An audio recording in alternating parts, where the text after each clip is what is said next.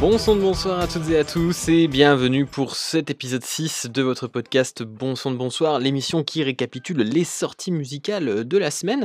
Alors je suis ravi de vous retrouver pour un épisode que j'espère un petit peu moins chargé que celui de la semaine dernière, hein, on avait quasiment quarante sorties, là à peu près vingt disques, hein, donc on va parler de rock avec Neil Young hein, qui non content de nous fournir un disque, nous en fournit deux ce mois-ci, on va parler de Paul McCartney, de Slowdive, de Peter Gabriel, Gabriel, David Bowie, Elvis Costello, encore Elvis Costello, alors vous voyez du beau monde en rock, en sortie indépendante The Jack ou The Jackies, hein, je sais pas, le Jack s'écrit comme en bon français, on va parler également de The Might Be Giants, en sortie ambiante, une seule sortie mais une très belle sortie de Olafur Arnalds, un artiste islandais que j'aime beaucoup et que j'ai hâte de vous faire découvrir. En country et en folk, seulement deux sorties, mais deux sorties très intéressantes. Donovan Woods qui publie un nouvel album et Wilco qui nous sort une très belle réédition. Un petit peu de blues et du beau blues avec King King, hein, des Écossais qui publie leur nouvel album. Johnny Hooker, blues plus classique, lui qui nous fait l'honneur d'une compilation live à Montreux, magnifique compilation. Un seul album de jazz, mais une icône, hein, Dave Brubeck qui nous propose un album un petit peu particulier, on en parlera ensemble. Une sortie française, enfin, il était temps, j'avais hâte de vous parler de musique française avec Dominique A, l'excellent Dominique A qui sort un nouveau disque, Vie étrange, on va en parler longuement ensemble. Et puis viendra à la fin de l'épisode et le moment de se consacrer aux musiques un petit peu plus extrêmes et notamment le métal, pas mal de sorties métal encore, avec des Français, Outblast, Déluge, on va parler de Solstafir également, Fates Warning, Jeff Scott Soto, Lords of Black, Alter Bridge, Whitesnake, je l'ai mis en métal, ça aurait pu être du hard rock, bref voilà, c'est en métal. Et on conclura tout ça par une petite sortie surprise, une musique de film, de la musique classique, je vous en dis pas plus, on verra ça ensemble tout à l'heure. On va attaquer sans plus attendre, n'oubliez pas que si vous n'avez pas tout retenu au niveau du sommaire, vous avez la liste de tous les albums dont on parle dans l'émission, dans la description de l'épisode, avec une playlist Spotify aussi, pour ceux qui souhaitent écouter les extraits qu'on passe dans l'émission. Eh bien, on commence sans plus attendre cet épisode six de Bon Son de Bonsoir avec les sorties rock, c'est parti.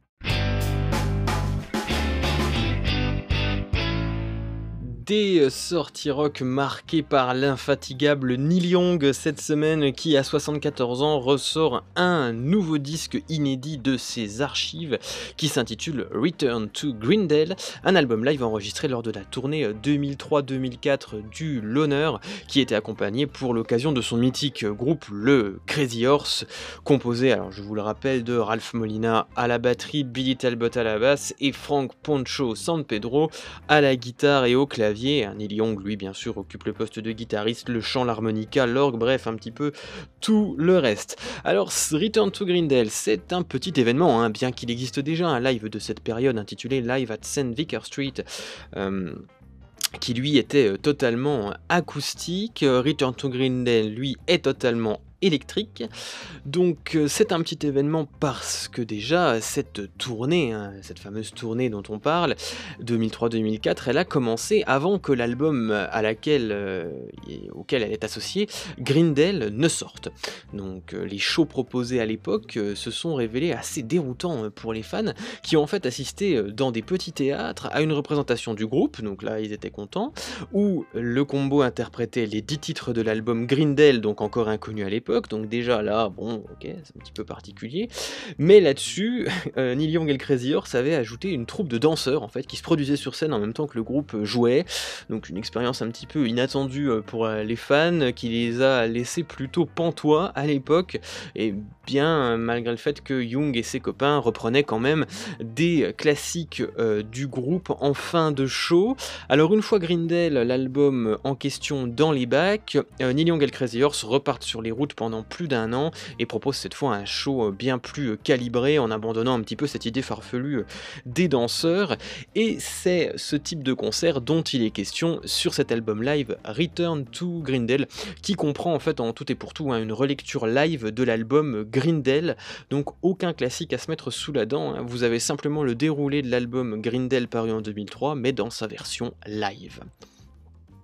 Un petit mot quand même sur l'album Greendale, donc, qui est un disque assez particulier dans la discographie de Neil Young, déjà car c'est un album concept, une sorte un peu d'opéra rock, hein, contant les histoires d'une ville imaginaire de Californie sur fond d'assassinats de policiers, d'entreprises avides de profit et de défis environnementaux. Tout ça bien sûr un teinté de l'ambiance politique de l'ère Bush Junior, donc une ère politique un petit peu anxiogène. Un disque que Neil Young a façonné dans son intégralité, puisqu'à l'époque il a mixé et produit lui-même le disque, et on percevait déjà hein, dans Greendale les thèmes que Young explorera de manière encore plus marquée dans les années suivantes, notamment les questions environnementales. Hein, on se souvient en deux mille quinze de sa charge à peine dissimulée contre l'entreprise Monsanto. Euh, on publie, il avait publié l'album The Monsanto Years, voilà, avec son groupe The Promise of the Real, donc un disque à charge hein, contre l'entreprise chimique américaine. Alors, Greendale a reçu à l'époque des critiques plutôt euh, positives euh, dans l'ensemble, sans pour autant déclencher une vague des mois euh, considérable. Personnellement, c'est un disque que je prends toujours plaisir à écouter, je trouve que le Crazy Horse y sonne très bien. Bon, je lui reprocherais quand même une durée excessive, hein. Le disque fait quasiment une heure vingt, il occupe un C D complet, et les morceaux parfois sont très longs, hein, peuvent dépasser allègrement les dix minutes, donc c'est un disque qui nécessite un véritable effort de concentration euh, quand on l'écoute, mais pour ma part j'ai assez hâte de découvrir cette version live qu'on va pouvoir retrouver donc sur ce nouvel album Live Return to Greendale qui paraît aujourd'hui. Il sera disponible sous la forme d'un coffret de deux... Euh, de deux C D ou de deux L P, donc de deux disques, et également d'un coffret en édition limitée qui comprendra lui donc les deux vinyles, les deux C D et un documentaire Inside Greendale qui se penche lui sur la création de l'album. C'est un documentaire qui n'est pas inédit hein, puisque euh, l'édition Deluxe de Greendale qui était parue en deux mille quatre contenait un D V D bonus sur lequel on retrouvait déjà euh, ce documentaire. Voilà un petit peu tout ce qu'on pouvait dire sur ce nouvel album de Neil Young et du Crazy Horse Return to Greendale, un album live issu donc des archives du Canadien. On va se faire une petite idée de ce que ça donne en écoutant Bendit en version live, donc Return to Greendale, extrait euh, de ce nouvel album qui paraît aujourd'hui. On écoute donc tout de suite Bendit, Neil Young et le Crazy Horse.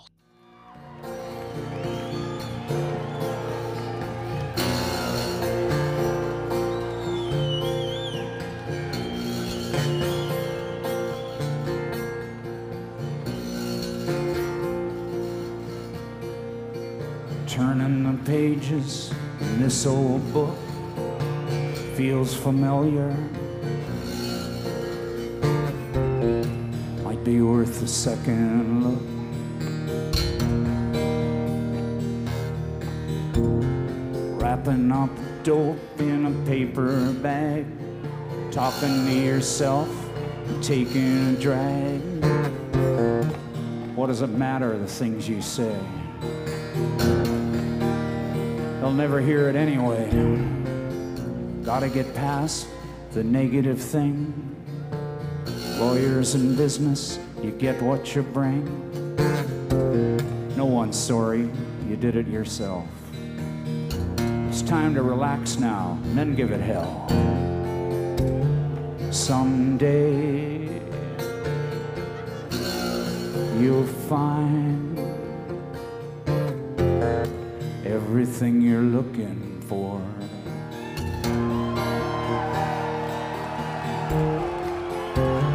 Someday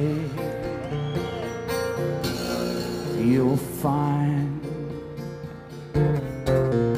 everything you're looking for. You didn't bet on the Dodgers to beat the Giants. Then David came up. Voilà pour cet extrait de Neil Young et du Crazy Horse Return to Greendale. On a écouté Bendit, un titre acoustique, alors que je vous ai parlé auparavant d'un album électrique. Alors je vous rassure, il y a bien des titres électriques sur ce live, mais voilà, je, comme je suis pas très malin, je vous ai choisi un extrait acoustique, ça s'appelle Bendit. Cet extrait de Return to Greendale, le nouvel album live de Neil Young et du Crazy Horse qui sort aujourd'hui. Et quand il y en a plus, il y en a encore, hein. Ce brave Neil Young, non content d'avoir cette année déjà publié un album inédit, Homeground, un disque acoustique enregistré en une nuit en mille neuf cent soixante-quatorze, mais publié seulement en deux mille vingt, un disque passionnant que je vous recommande d'écouter si jamais vous ne l'avez pas encore fait. Il a également publié cette année un E P, Surprise The Times, qu'on a découvert au courant du mois de septembre, le live donc Return to Greendale dont on vient de parler à l'instant qui sort aujourd'hui. Et ben Neil Young, il propose encore euh, ce six novembre un superbe coffret Archives Volume deux mille neuf cent soixante-treize à mille neuf cent soixante-dix-huit. Alors oui, quand je vous ai parlé d'un deuxième disque, c'était un peu un, un euphémisme, hein, puisque ici on parle donc d'un superbe coffret d'archives très attendu par les fans. C'est la suite hein, d'un premier coffret paru lui en, en deux mille neuf euh, et qui, était, qui est devenu une véritable pièce de collection. Hein. Puisque euh, il s'est écoulé euh, très vite et aujourd'hui il, il apparaît sur le, le marché de l'occasion à des prix euh, relativement déraisonnables.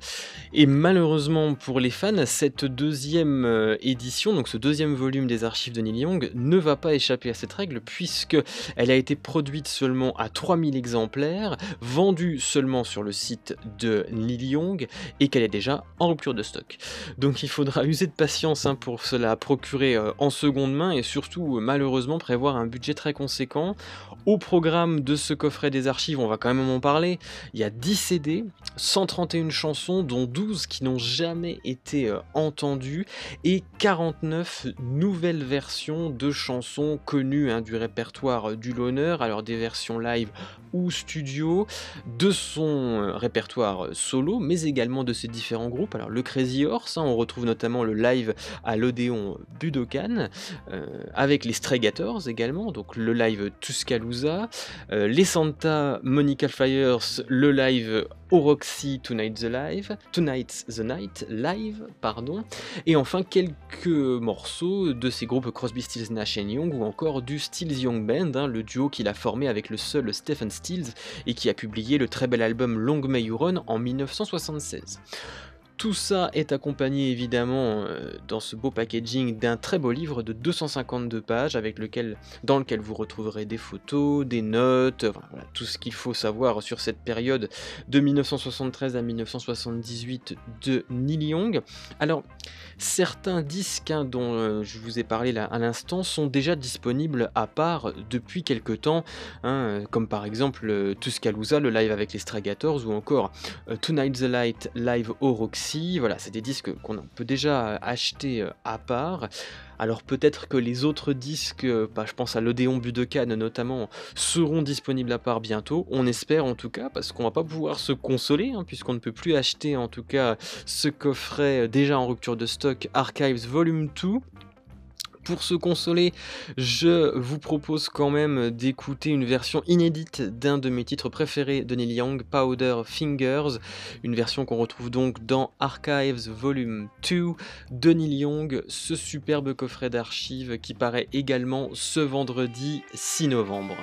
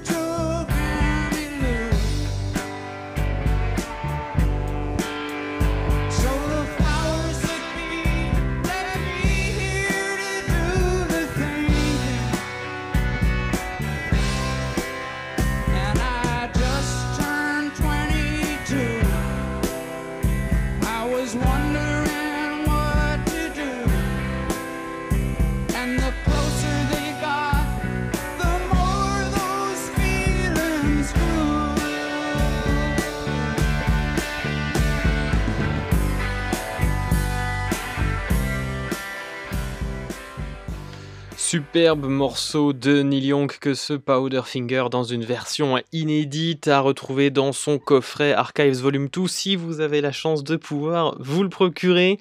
Un dernier petit mot quand même sur Neil Young hein, qui ne va pas en rester là euh, cette année.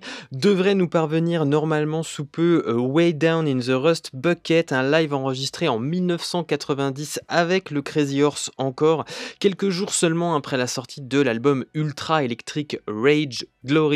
Alors un live très attendu, enregistré apparemment dans un, une petite, euh, petite place, un petit lieu de, de concert, donc on va voir ce que ça donne. Une édition cinquantième anniversaire de son album culte After the Gold Rush est également prévue pour la fin de l'année, pour le mois de décembre très exactement. On parle également d'une édition cinquantième anniversaire de son live au Carnegie Hall enregistré en mille neuf cent soixante-dix. Pour deux mille vingt et un est prévue une nouvelle archive, Road to Plenty, et enfin un album live enregistré en Europe avec son groupe actuel, hein, The Promise of the Real, euh, intitulé Noise and Flowers. Donc tout ça pour deux mille vingt et un, voilà, on n'a pas fini d'entendre parler de Neil Young. Une petite sortie rigolote, hein, parce qu'on est des bouts en train hein, chez Bon Son de Bonsoir. On va parler de Paul McCartney and the Frog Chorus, hein, ça peut peut-être quelque chose à certains d'entre vous.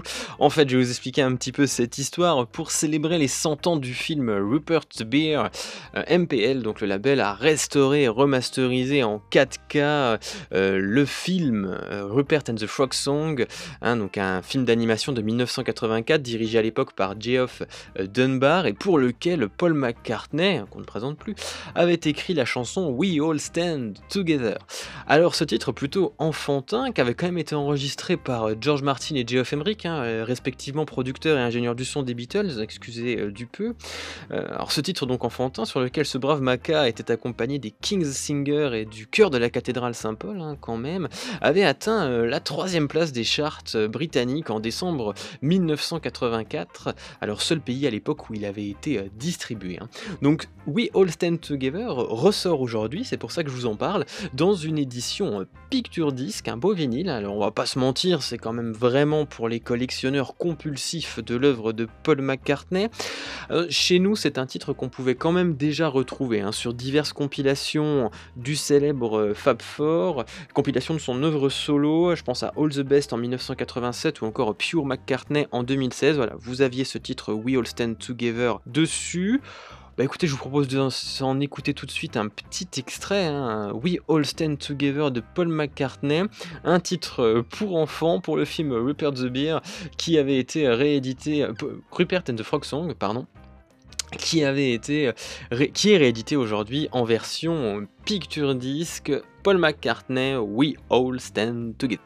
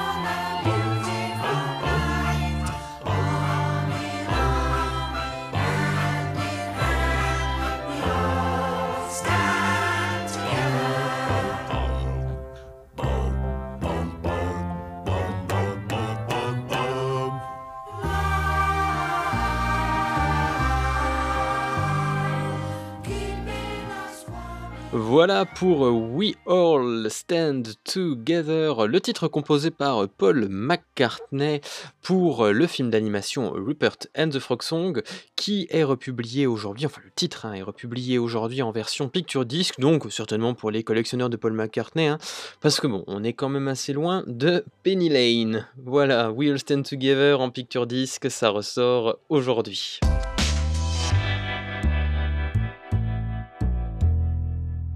Changement total d'ambiance, on arrête les chansons pour enfants et on parle de shoegaze, hein, oui, c'est un peu le, le grand écart avec Slowdive, hein, le groupe culte de la vague shoegaze britannique du début des années quatre-vingt-dix. Alors Slowdive, ils se sont lancés depuis euh, cette année deux mille vingt dans une campagne de réédition vinyle particulière.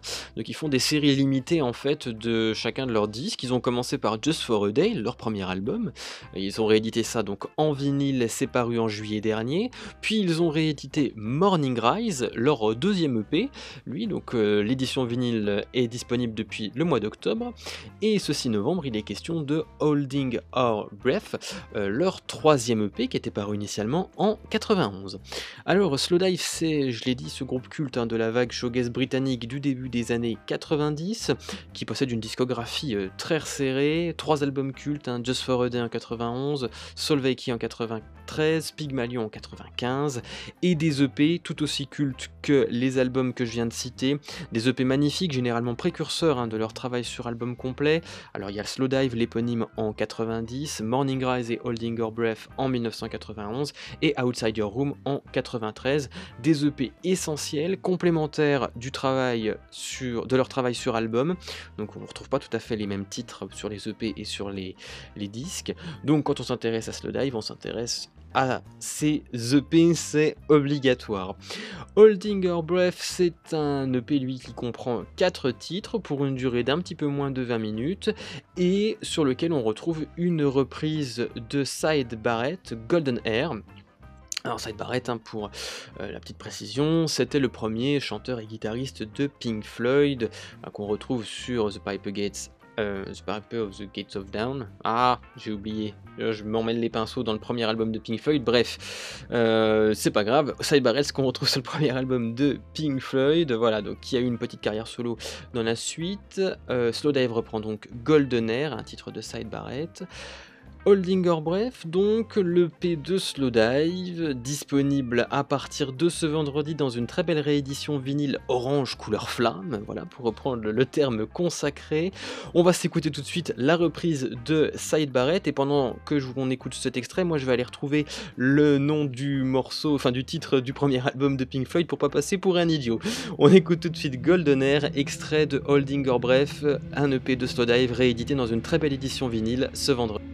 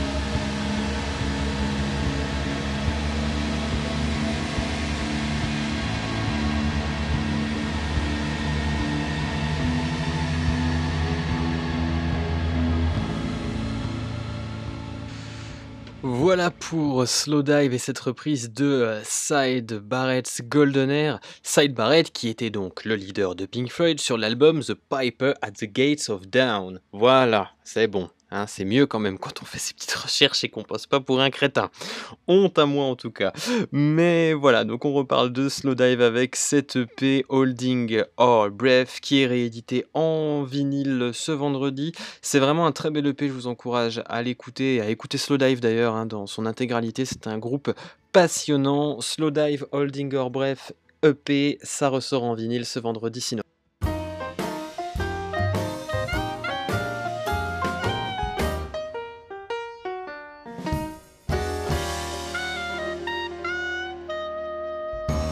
On parle maintenant d'un grand nom du rock et même d'un grand nom de la musique en général. Je veux parler de Peter Gabriel qui réédite aujourd'hui son album live Secret World enregistré en novembre mille neuf cent quatre-vingt-treize à Modène en Italie. Alors une sortie qui n'a rien d'anodine hein, puisque Peter Gabriel s'est lui aussi lancé dans une campagne de réédition vinyle de ses albums live. Campagne qui a commencé cet été avec la sortie de Plays Live, donc le vingt-huit août, son premier album solo live.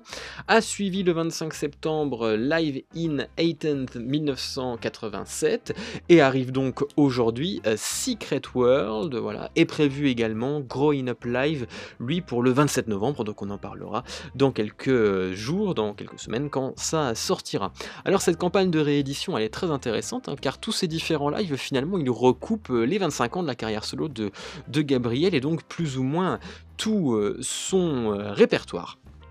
Voilà, donc revenons à cet album en particulier, Secret World Live donc, dont la première sortie remonte à mille neuf cent quatre-vingt-quatorze. C'est un disque enregistré, comme je l'ai dit tout à l'heure, donc à novembre, en novembre mille neuf cent quatre-vingt-treize à Modène en Italie, lors d'une tournée conçue par Gabriel et Robert Lepage, qui faisait suite à l'album Us de Peter Gabriel, et au cours de laquelle Gabriel reprenait des titres hein, de l'ensemble de son répertoire solo. On y retrouve notamment son premier single, Salisbury Hill, qui est très connu. On y retrouve des titres comme Digging in the Heart, Steam ou encore Blood of Aiden. Pour l'occasion, l'ex-leader de Genesis s'est entouré d'un pléthore de musiciens connus, dont notamment Manu Katché, hein, Cocorico, euh, à la batterie, euh, Tony Levin à la basse, David Rhodes à la guitare, Jean-Claude Nemro au clavier, Shankar au violon et euh, Paula Cole au chant. A noter également sur ce live les apparitions d'invités prestigieux comme Daniel Lanois, euh, la superstar congolaise Papa Wamba, les Memphis Horns ou encore le guitariste Leo Nonsetili du groupe The Meters. Alors en guise de particularité sur cette réédition vinyle, on va pouvoir retrouver le morceau San Jacinto qui est disponible pour la première fois sur album. En fait à l'origine le morceau était seulement présent sur le D V D live Secret World et il a été retiré des éditions C D de l'époque. Il est donc maintenant disponible sur vinyle et en version digitale, voilà un petit oubli réparé. L'album en lui-même a été remasterisé à semi-vitesse, édité sur deux beaux vinyles cent quatre-vingts grammes. Le son a été retravaillé lui par Matt Colton, masterisé par Tony Cousins et tout ça supervisé par Richard Chappell, ingénieur du son de longue date de Peter Gabriel. Voilà un petit peu pour tous les détails techniques de cet album Secret World Live qui est un bel album que je connaissais pas je vous avoue et euh, que j'ai pris beaucoup de plaisir à écouter, qui recoupe effectivement une, une bonne partie de la carrière solo de Peter Gabriel et c'est en tout cas très agréable et puis bon j'ai tendu quand même l'oreille pour écouter ce brave Manu Katché derrière ses fûts, ça fait toujours plaisir. Je vous propose donc d'écouter maintenant un extrait, bah quoi de mieux que San Jacinto finalement, euh, l'extrait inédit de cette réédition vinyle Secret World Live de Peter Gabriel qui est réédité spécialement aujourd'hui en version physique.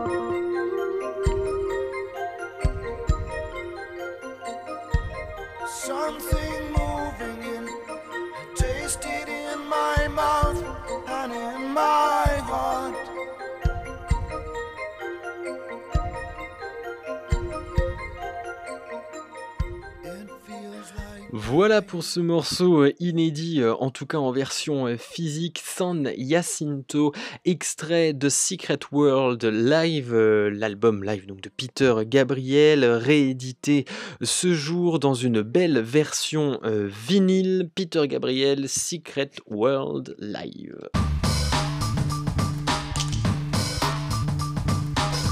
On fête maintenant ensemble les cinquante ans d'un album très important pour un artiste culte. Alors je dirais pas que l'album est culte parce que bon, c'est quand même pas, on n'en est pas à ce niveau-là. Mais l'artiste en tout cas lui est ultra iconique, ultra connu. cinquante ans donc pour Metrobolist. Alors qu'est-ce que c'est que ce truc Metrobolist? Moi j'avais jamais entendu parler de ce nom d'album avant de faire les recherches en préparant ce podcast. Et bien en fait, il s'agit du nom destiné à l'origine au troisième album de David Bowie, The Man Who Sold the World.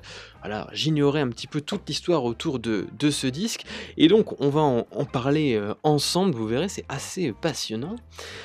Alors, The Man Who Sold the World était censé s'appeler à l'époque Metrobolist en l'honneur du film du même nom de Fritz Lang en mille neuf cent vingt-sept, un film qui passionnait Bowie, et jusqu'au dernier moment, l'album était prévu de s'appeler comme ça. Sur les bandes même, on retrouve hein, le, le nom euh, marqué sur, du, sur le scotch, fameux scotch blanc, au feutre noir marqué Metrobolist, et puis euh, le nom a été barré parce que le label a décidé de changer le nom du disque au dernier moment. Il a donc intitulé The Man Who Sold the World du nom de la chanson présente sur le disque, et tout ça sans l'accord de David Bowie, ce qui aura pour conséquence bien sûr d'énormément détériorer les relations entre la maison de disque et l'artiste. Alors pour ces cinquante ans, Metrobolist se part d'un nouvel artwork, d'une nouvelle pochette, enfin nouvelle oui et non, conçu par Mike Weller, et en fait c'est tout simplement la pochette d'origine hein, de l'édition américaine parue en novembre mille neuf cent soixante-dix, enfin qui, qui devait être la, la pochette d'origine de cette édition américaine. Nous en Europe, la pochette la plus connue euh, chez nous, euh, c'est celle où l'on voit Bowie allongé sur un canapé dans une robe satinée. C'est une pochette qui avait été rejetée à l'époque en première instance par euh, la maison de disques, et qui finalement donc, a été acceptée après lors de la parution européenne. Voilà, tout, tout un micmac un petit peu autour de, de cet album. Voilà, donc euh, d'ailleurs l'album était paru en Europe quelques mois après euh, la parution aux États-Unis. Hein. Donc il est paru en novembre soixante-dix aux États-Unis et en, seulement en avril soixante et onze en Europe. Alors cette nouvelle édition, elle va bien sûr être éditée en vinyle, et alors pour la petite histoire, c'est assez sympa, il y a des éditions limitées qui sont prévues, couleur blanche ou couleur dorée, seulement euh, on ne sait pas comment elles vont être distribuées, elles le seront de façon totalement euh, aléatoire, et donc si vous allez chez votre disquaire ou dans n'importe quel magasin qui vend euh, éventuellement c- cet album, et que vous achetez l'édition limitée euh, colorée, bah, vous savez pas sur quelle couleur vous euh, allez tomber, donc euh, voilà, c'est plutôt euh, rigolo, euh, voilà, moi je trouve ça assez sympa comme, euh, comme principe. Alors cette réédition deux mille vingt, elle a été totalement remixée hein, par son producteur original Tony Visconti, à l'exception du titre After All, hein, puisque Visconti considère que la version remasterisée de deux mille quinze est tout simplement parfaite. Voilà, comme ça c'est dit, donc au moins After All, seul titre de, de cet album Metrobolist à ne pas avoir subi de, de remix. Vous trouverez également donc dans cette réédition des images et des photos hein, jamais dévoilées de Keith MacMillan à Haddon Hall. Ah, donc ça c'est assez intéressant puisque comme on l'a vu hein, justement toute la partie un petit peu photographie de, de cet album a posé bien des soucis au moment de, de la parution. Alors on va parler un petit peu de l'album en lui-même, qu'est-ce qu'il était à l'époque? Alors c'est un album déjà spécial et très important hein, dans la discographie de David Bowie, euh, tout d'abord parce que c'est le début de sa collaboration avec le guitariste Mick Ronson. Mick Ronson donc est un, un guitariste exceptionnel euh, qui va beaucoup collaborer avec Bowie et dont la collaboration euh, va en fait engendrer des, des disques indispensables hein, comme Hunky Dory, Ziggy Stardust ou encore Aladdin Sane. Voilà, donc ça c'est le premier point sur The Man Who Sold the World, et c'est pas vraiment des moindres. Et ensuite, The Man Who Sold the World, c'est quand même l'album qui lance véritablement David Bowie, euh, la carrière de David Bowie, euh, qui le lance dans les années soixante-dix, hein, c'est la décennie où il va accoucher de, de, de, de ses nombreux chefs-d'œuvre. Et c'est vrai que c'est un peu le point de départ hein, en comparaison de ces deux premiers albums euh, studio qui ont quand même un impact moindre, euh, peut-être exception faite de la chanson Space Oddity, mais qui ont un impact moindre sur la, la carrière de, de Bowie. Voilà, tout commence finalement pour lui avec The Man Who Sold the World. Alors musicalement, il s'éloigne finalement du folk rock un petit peu posé de ses débuts et il opère un changement plus radical en durcissant le, le son des guitares au gré de compositions plus énergiques. À l'époque, bien sûr, hein, on ne jure que par Led Zepp et Black Sabbath. Deep Purple n'est pas vraiment encore arrivé, mais euh, voilà, on parle aussi beaucoup de T-Rex. D'ailleurs, certains critiques trouvent que Bowie singe un petit peu, pardon, Mark Bolan, hein, le chanteur de T-Rex, par moment. Ça s'entend, à mon sens, beaucoup sur le titre Black Country Rock que vous retrouvez donc sur cet album Metrobolist. Alors, bien que l'album soit court, quarante minutes, hein, bon, c'est un peu le standard de l'époque, hein, ceci dit, il reste à mon sens assez inégal, et ce, en dépit d'un départ tonitruant, euh, ouvert par le superbe Width of a Circle, un morceau presque progressif de plus de huit minutes. Et le disque comprend quand même quelques titres que je trouve assez fabuleux, comme All the Man Men ou After All, et la chanson-titre, hein, bien sûr. Mais dans l'ensemble, voilà, il reste un petit peu inégal euh, sur la durée. Alors la chanson-titre, on va en parler un petit peu, donc The Man Who Sold the World, euh, parce que en fait, elle a connu un énorme regain de, de popularité en mille neuf cent quatre-vingt-quatorze, lorsque paraîtra le Live Unplugged de Nirvana, sur lequel le groupe de Kurt Cobain reprend avec brio hein, ce, ce morceau au texte assez euh, mystique. Euh, voilà, donc dans, pendant ce live acoustique, ça donnera un petit coup de projecteur sur cette chanson de Bowie et par conséquent sur cet album, sur ce troisième album dont on parle ensemble. Alors les textes, parlons-en aussi. Euh, Bowie sur Metrobolist, il rentre un petit peu dans une nouvelle dimension. Hein. Au niveau de ses textes, il se lâche, il aborde des sujets plus graves, plus psychologiques, hein, comme la schizophrénie ou encore l'occultisme. Euh, paradoxalement, euh, le disque est aussi imprégné des lectures de Bowie de l'époque qui sont principalement de la science-fiction, hein, donc qui détonne un petit peu par rapport au, au thème que je viens d'évoquer euh, juste avant. Mais voilà, c'est à partir aussi de The Man Who Sold the World que la plume de Bowie évolue de manière assez drastique vers les sommets que deviendront plus tard Ziggy Stardust ou encore euh, Aladdin Sane. Voilà un petit peu tout ce qu'on pouvait dire sur Metrobolist, hein, donc euh, aka euh, The Man Who Sold the World. Alors en dépit de ses qualité musicale indéniable, hein, qu'on vient d'évoquer ensemble. À l'époque, The Man Who Sold the World, c'est un semi-échec, hein, puisque à ce jour, euh, voilà, il, est même, il ne reste pas vraiment l'un des albums les mieux vendus euh, de euh, David Bowie. Alors peut-être que cette réédition cinquantième anniversaire fera gonfler les chiffres, on, on va voir ça. En attendant, je vous propose d'écouter un extrait, la chanson-titre The Man Who Sold the World, en version deux mille vingt remixée par Tony Visconti. C'est issu de cette réédition Metrobolist, le troisième album de David Bowie, réédité pour ses cinquante ans, ça sort aujourd'hui.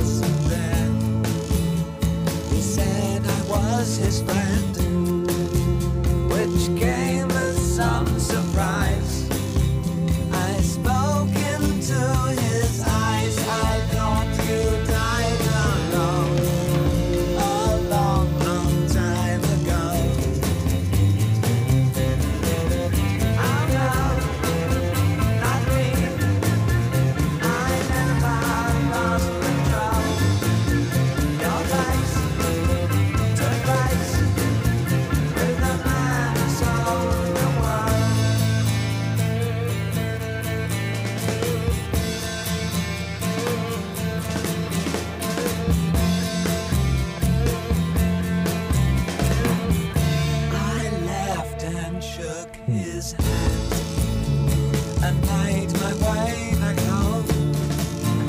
I searched for all the... Voilà pour euh, la chanson The Man Who Sold the World, extrait de Metrobolist, hein, la réédition cinquantième anniversaire de l'album qu'on a connu pendant longtemps sous le nom de The Man Who Sold the World, mais qui devait s'intituler Metrobolist et qui s'intitule pour ses cinquante ans Metrobolist. Un bel hommage à David Bowie. Voilà, ça sort aujourd'hui, Metrobolist, les cinquante ans du troisième album de David Bowie.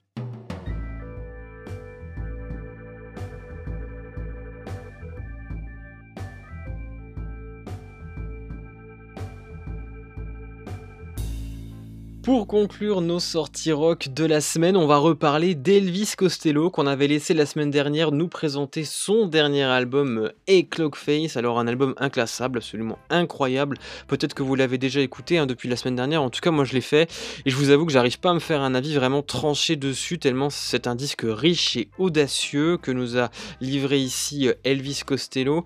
Pour l'instant j'hésite encore entre l'excellent et le chef-d'œuvre, voilà, un peu pour vous donner mon état d'esprit par rapport à A Clock Face. Alors gageons que les prochaines semaines me permettront de me décider. Passons sur le dernier album d'Elvis Costello et revenons un petit peu à, à ce dont il est question ici. On va parler ensemble d'une superbe réédition vinyle, une grosse réédition même, celle de l'album Armed, Armed Forces, hein, le troisième album d'Elvis Costello, un chef-d'œuvre paru en janvier mille neuf cent soixante-dix-neuf et qui avait eu à l'époque la difficile tâche de faire suite au cultissime Vicious Molded.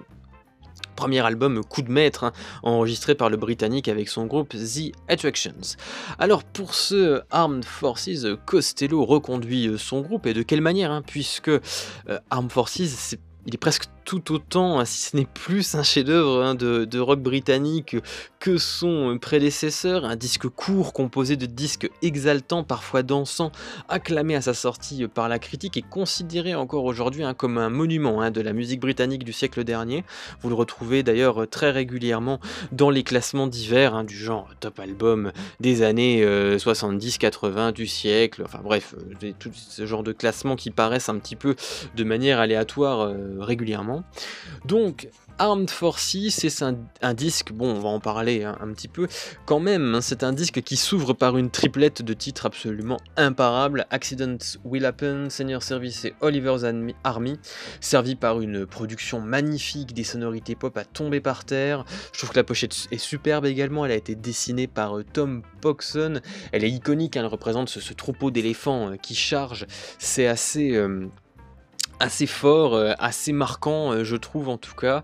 Bon voilà, je, je crois que j'ai été assez dithyrambique hein, sur ce disque d'Elvis Costello que j'adore et que je prends toujours un immense plaisir à écouter aujourd'hui. N'hésitez pas à le, à le faire vous aussi, ça vaut vraiment le coup si vous connaissez pas trop la discographie d'Elvis Costello. En plus c'est un album qui est très abordable, donc euh, voilà, vous pouvez foncer les yeux fermés. Alors aujourd'hui Armed Forces, il est réédité donc comme on l'a dit dans un superbe coffret qui s'appelle The Complete Armed Forces. Il contient au total neuf galettes, trois L P de douze pouces, trois L P de dix pouces et trois singles de sept pouces, rien que ça, hein, qui comprennent donc l'album entièrement remasterisé ainsi que quatre enregistrements live de l'époque. Au programme également la compilation Sketches for Emotional Fascism et trois singles consacrés au hit Oliver's Army, Accidents Will Happen dont j'ai parlé déjà tout à l'heure, and What's So Funny About Peace, Love and Understanding. Ce coffret contiendra également des notes euh, voilà, rédigées par Costello lui-même, illustrées de photos rares, prises en studio et sur scène. Alors Costello hein, dit d'ailleurs que la majeure partie de ce disque a été écrite dans des chambres d'hôtel ou dans des bus de tournée, griffonnée dans un carnet qui m'a rarement quitté.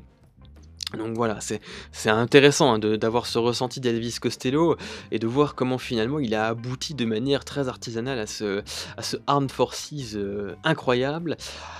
On va sans plus attendre s'écouter tout de suite un extrait de ce superbe coffret. Alors montez le son hein, parce que ça, ça rock pas mal.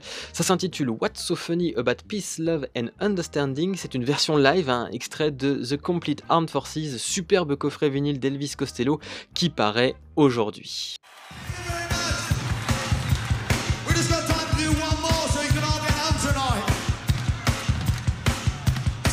What's so funny about peace, love, and understanding?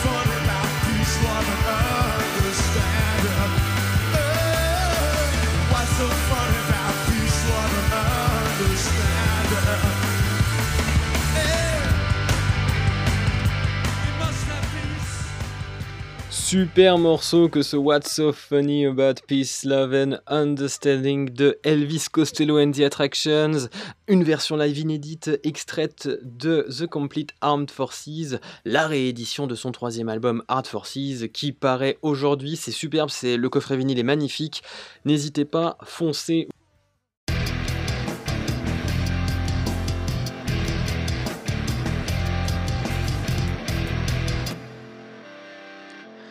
On en a terminé avec les sorties rock, on va maintenant commencer les sorties indépendantes, seulement en deux disques hein, à se mettre sous la dent pour cette semaine.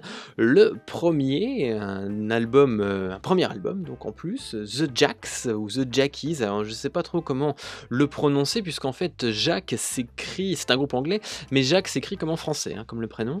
Donc euh, voilà, je, je sais pas trop, vous me pardonnerez cette approximation de prononciation, moi je vais les appeler The Jacks, voilà, j'ai envie de les appeler comme ça. Et puis c'est plus facile à dire en plus.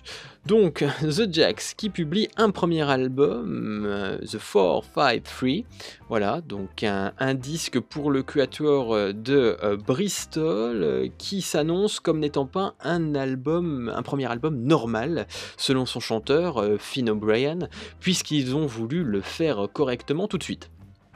Bon, voilà, une manière assez originale de présenter ce disque. Alors, The Jacks, c'est un, un groupe que certains d'entre vous ont peut-être pu découvrir sur scène, déjà, en première partie notamment de Placebo, hein, lors de la dernière partie du groupe de Brian Molko. Alors, pour ma part, et je vais commencer par parler de ça, euh, parce, je garde un très mauvais souvenir en fait de The Jacks en live, parce que la seule fois où je les ai vus, c'était lors d'une petite date, euh, d'un, d'un concert un petit peu post-punk, euh, wave, euh, voilà, rock, rock indé, euh, et en fait le groupe était dans un état pitoyable, euh, ils sont arrivés avec une heure de retard, ils étaient incapables d'aligner deux notes, euh, ils sont restés sur scène pas moins de vingt minutes, euh, voilà, donc euh, c'était relativement pathétique. Alors d'aucuns dans la salle disaient « ouais mais tu comprends, euh, c'est rock rock'n'roll, alors du rock'n'roll ok, mais enfin il faut que la musique suive un petit peu quand même, ce qui n'était pas du tout le cas de ce concert. Alors bon, comme je suis pas chien, je leur laisse le bénéfice du doute, hein. C'est, après tout c'est un jeune groupe, bon il faut pas non plus porter de jugement trop hâtif sur The Jacks, surtout qu'en plus, à l'écoute des premiers extraits de cet album The four five three, je dois bien admettre que leur musique est plutôt enthousiasmante, hein. Alors elle mêle différents styles, rock indé très british, rock alternatif, wave, voilà, donc c'est, c'est assez intéressant, en tout cas moi j'ai été plutôt cueilli hein, par... Euh, par un extrait, euh, comme ils ont sorti un petit E P là, au, au début de l'année qui s'appelait Bandsore et qui était vraiment, vraiment très bon en tout cas.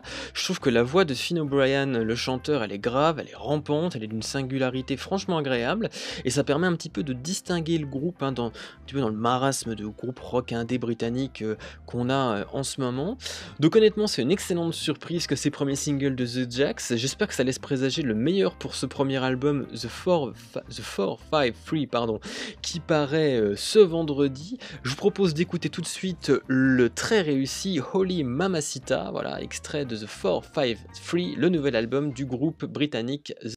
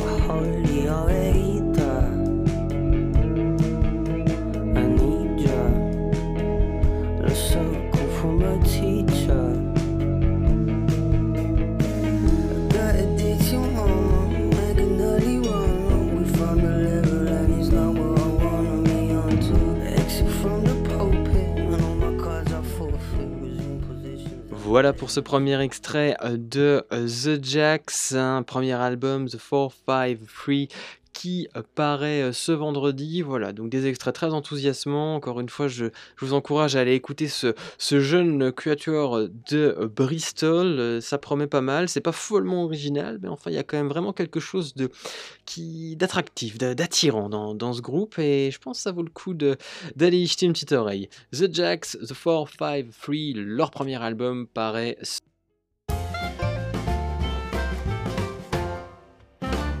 On conclut nos sorties indépendantes pour cette semaine déjà avec un anniversaire encore, hein, ça va commencer à nous coûter cher en bougie toutes ces bêtises là. trente ans, trente ans cette fois pour Flood, le troisième album studio du euh, groupe The Might Be Giants, hein, le premier album du duo publié à l'époque sur le label Elektra Records, donc en janvier quatre-vingt-dix. Cet album Flood, il est réédité ce vendredi dans une belle version vinyle colorée et c'est l'occasion de revenir un petit peu sur le disque clé du groupe, son plus grand succès public et critique, et ce encore aujourd'hui, hein, alors que le duo existe toujours et continue de publier des albums de manière très régulière. Alors le prochain d'ailleurs, Book, est d'ores et déjà annoncé pour l'an prochain. Alors Book, le, le livre, hein, en anglais, pas l'animal évidemment.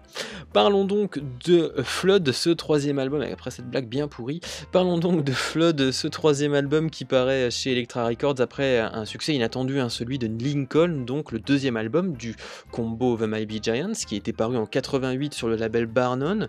Voilà, c'était un disque qui avait obtenu un succès un petit peu inespéré, et donc...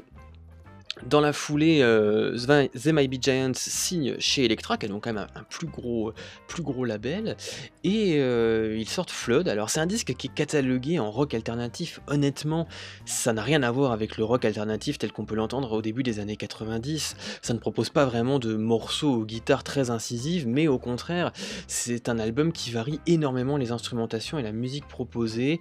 Il y a, il y a, il y a énormément de choses hein, dans, dans cet album. D'ailleurs, les, les deux John, hein, donc Flensburg Young et Linnell, hein, qui composent le duo The Mighty Giants, euh, feront d'ailleurs appel à un bon nombre de musiciens de session, notamment pour tenir les violons ou encore les cuivres. Alors eux, hein, John Flansburgh et John Linnell de The Mighty Giants, sont des multi-instrumentistes accomplis et jouent énormément d'instruments sur cet album. C'est un disque honnêtement inclassable, je serais incapable de vous dire à quoi ça ressemble, les morceaux sont très différents en plus les uns des autres. Il sera tout de même porté en radio euh, en mille neuf cent quatre-vingt-dix par un single, Birdhouse in Your Soul, hein, qu'on va d'ailleurs s'écouter tout de suite pour euh, fêter cette belle réédition vinyle de Flood, le troisième album de The Mighty Giants. On s'écoute Birdhouse in Your Soul.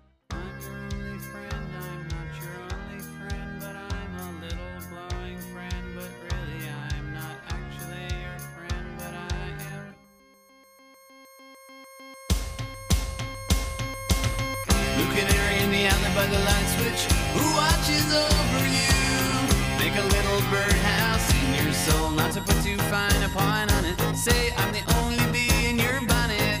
Make a little birdhouse in your soul. I have a secret to tell from my electrical well.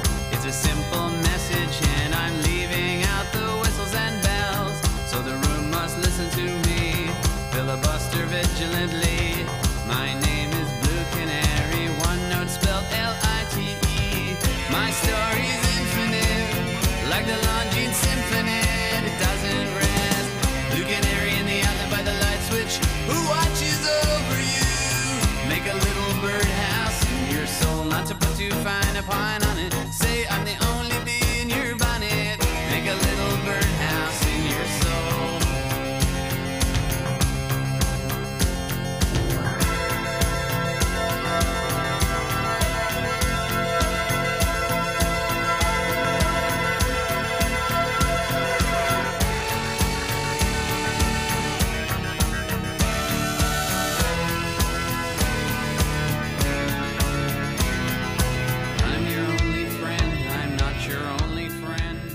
Voilà pour cet extrait de Flood, euh, l'album de The Mighty Giants réédité aujourd'hui pour son trentième anniversaire. C'était le single Bud, Birdhouse in Your Soul. Bon, un disque sur, le, quand même, on, sur lequel on remarque quand même la présence de la guitare, mais voilà, aux sonorités quand même plutôt euh, très variées. Donc n'hésitez pas à aller écouter l'album, il n'y a aucun, vra... aucun morceau qui ressemble vraiment au suivant.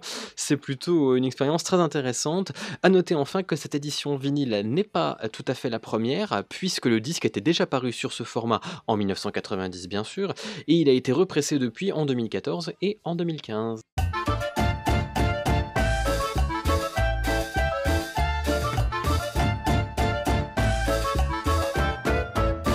On en a terminé avec les sorties indépendantes, on va maintenant parler de musique ambiante, hein, dans Bon Son de Bonsoir, j'adore ça, alors ceux qui suivent l'émission depuis le début le savent, on en parle quasiment à chaque fois, et en plus cette fois on a droit à une superbe sortie, on n'aura qu'une seule mais elle est magnifique, direction l'Islande avec le nouvel album solo de Ólafur Arnalds, alors c'est comme ça que ça s'écrit, mais en islandais ça se prononce Ólafur Arnalds, voilà, j'essaye de, de m'améliorer, hein, tous les jours, donc c'est un producteur et multi-instrumentiste à la carrière singulière, hein, qui nous propose propose ce vendredi son cinquième album Some Kind of Peace. Alors on va se faire un petit peu l'histoire, hein, de Ólafur Arnalds, je vais essayer de maintenir la prononciation pendant tout le passage, c'est pas gagné, hein. Alors il a commencé sa carrière en tant que batteur au sein d'un groupe de, de plusieurs groupes de métal divers, et puis finalement il a Il s'est lancé dans sa propre carrière et il a embrassé donc la, la musique électronique.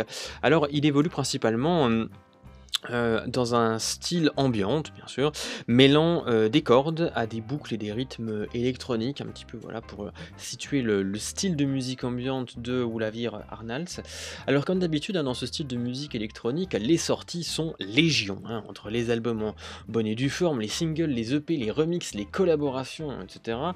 La discographie de l'Islandais est très dense. Alors grosso modo, je vous ai résumé ça parce que je suis quand même sympa, grosso modo, si, vous, si ça vous intéresse d'aller plus loin commun dans la discographie de ce monsieur, vous pouvez vous concentrer euh, sur ses quatre albums studio, donc Eulogy for Evolution en deux mille sept, And They Escape the Weight of Darkness en deux mille dix, For Now I Am Winter en deux mille treize, Remember en deux mille dix-huit, et puis bon, donc le, le nouveau, bien sûr, Some Kind of Peace en deux mille vingt. Vous pouvez également écouter Kiasmos, hein, qui est le premier album de son duo euh, formé avec son acolyte islandais Janus Rasmussen, qui lui vient du groupe électropop Blood Group. Euh, donc voilà, et il y a également euh, pas mal de choses, de collaborations à écouter euh, pour euh, Olafur euh, Olavir, pardon, Olavir Arnalds. Alors, il a travaillé avec la pianiste germano-japonaise Alice Sarah Ott sur The Chopin Project, projet Chopin, une relecture moderne en fait du répertoire de Frédéric Chopin, qui est un compositeur très important pour l'islandais, puisqu'en fait c'est par lui hein, qu'il est venu à la musique, c'est sa grand-mère qui l'a initié à Chopin, si vous voulez euh, tout savoir d'ailleurs. Donc enfin, pour ceux que ça intéresse, et si vous voulez pousser le vice vraiment jusqu'au bout, vous pouvez aller écouter le travail de Arnalds avec le génial pianiste allemand, encore un allemand, Nils Fram, voilà, un artiste que j'adore. Ils ont collaboré ensemble sur les E P Life Story, Love and Glory et sur Loon en deux mille quinze, Loon est particulièrement réussi, ainsi que sur un live d'improvisation intitulé Trans Friends, qui est paru également en deux mille quinze. Donc bon, le live d'improvisation est quand même un petit peu plus spécifique, il hein, faut s'accrocher un petit peu, mais Loon en deux mille quinze, c'est vraiment quelque chose d'accessible, vous pouvez vraiment euh, l'écouter si vous avez envie, c'est donc euh, Olavir Arnalds et Nils Fram, F R A H M, euh, voilà, le, le pianiste allemand. Enfin, sachez également que Olavir Arnalds, il fait également des musiques de séries, de films, un petit peu de... Voilà, il, il diversifie un petit peu ses activités, et c'est notamment lui, comme fait d'arme principale, on lui doit la composition de la musique de la série Broadchurch. Voilà, alors vous savez tout ce qu'il faut écouter sur euh, Olavir Arnalds. Sachez que pour les boulimiques hein, de, de musique euh, ambiante, euh, tout ce petit monde euh, a l'habitude de publier sa musique via le label Erased Tapes, alors n'hésitez pas à jeter un coup d'œil à leurs autres artistes, c'est un label vraiment passionnant. Je reviens donc quand même quelques minutes à Some Kind of Peace, hein, le disque qui nous intéresse aujourd'hui, donc le cinquième album solo de Olavir Arnalds, un disque influencé par la pandémie, hein, une fois n'est pas coutume, sur lequel on retrouve les invités Bonobo quand même, Yosin et euh, Y F D R, voilà, un disque à la beauté que je trouve absolument subjugante et que je vous propose donc de découvrir un extrait, de découvrir au travers d'un extrait Loom, donc un titre sur lequel figure l'artiste Bonobo. Cet extrait de Some Kind of Peace, le nouvel album de l'islandais Olavir Arnalds qui paraît ce vendredi, et c'est effectivement une belle dose de paix dont on avait bien besoin.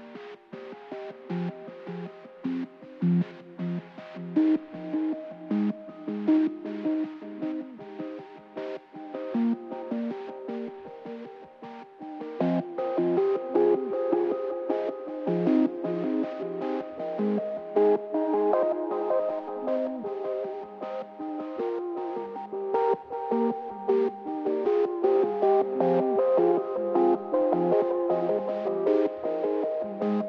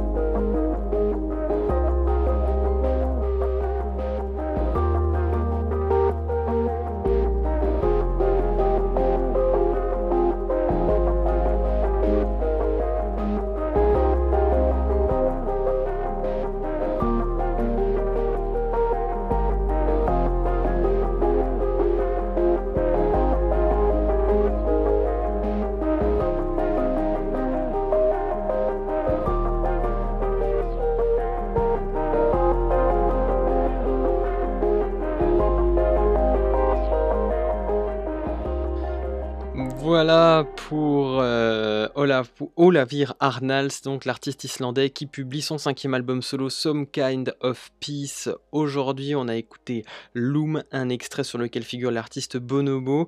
Enfin, sachez juste un petit aparté concernant le métal, hein, genre musical dont Arnalds reste un grand fan. Il a composé les titres d'ouverture et de clôture de l'album Antigone, des Allemands, encore des Allemands, c'est pas possible, de Evan Scholburn, excellent groupe d'ailleurs. Donc voilà, ça c'était la petite anecdote pour conclure cette sortie de Olavir Arnalds, Some Kind of Peace. C'est superbe et ça sort aujourd'hui.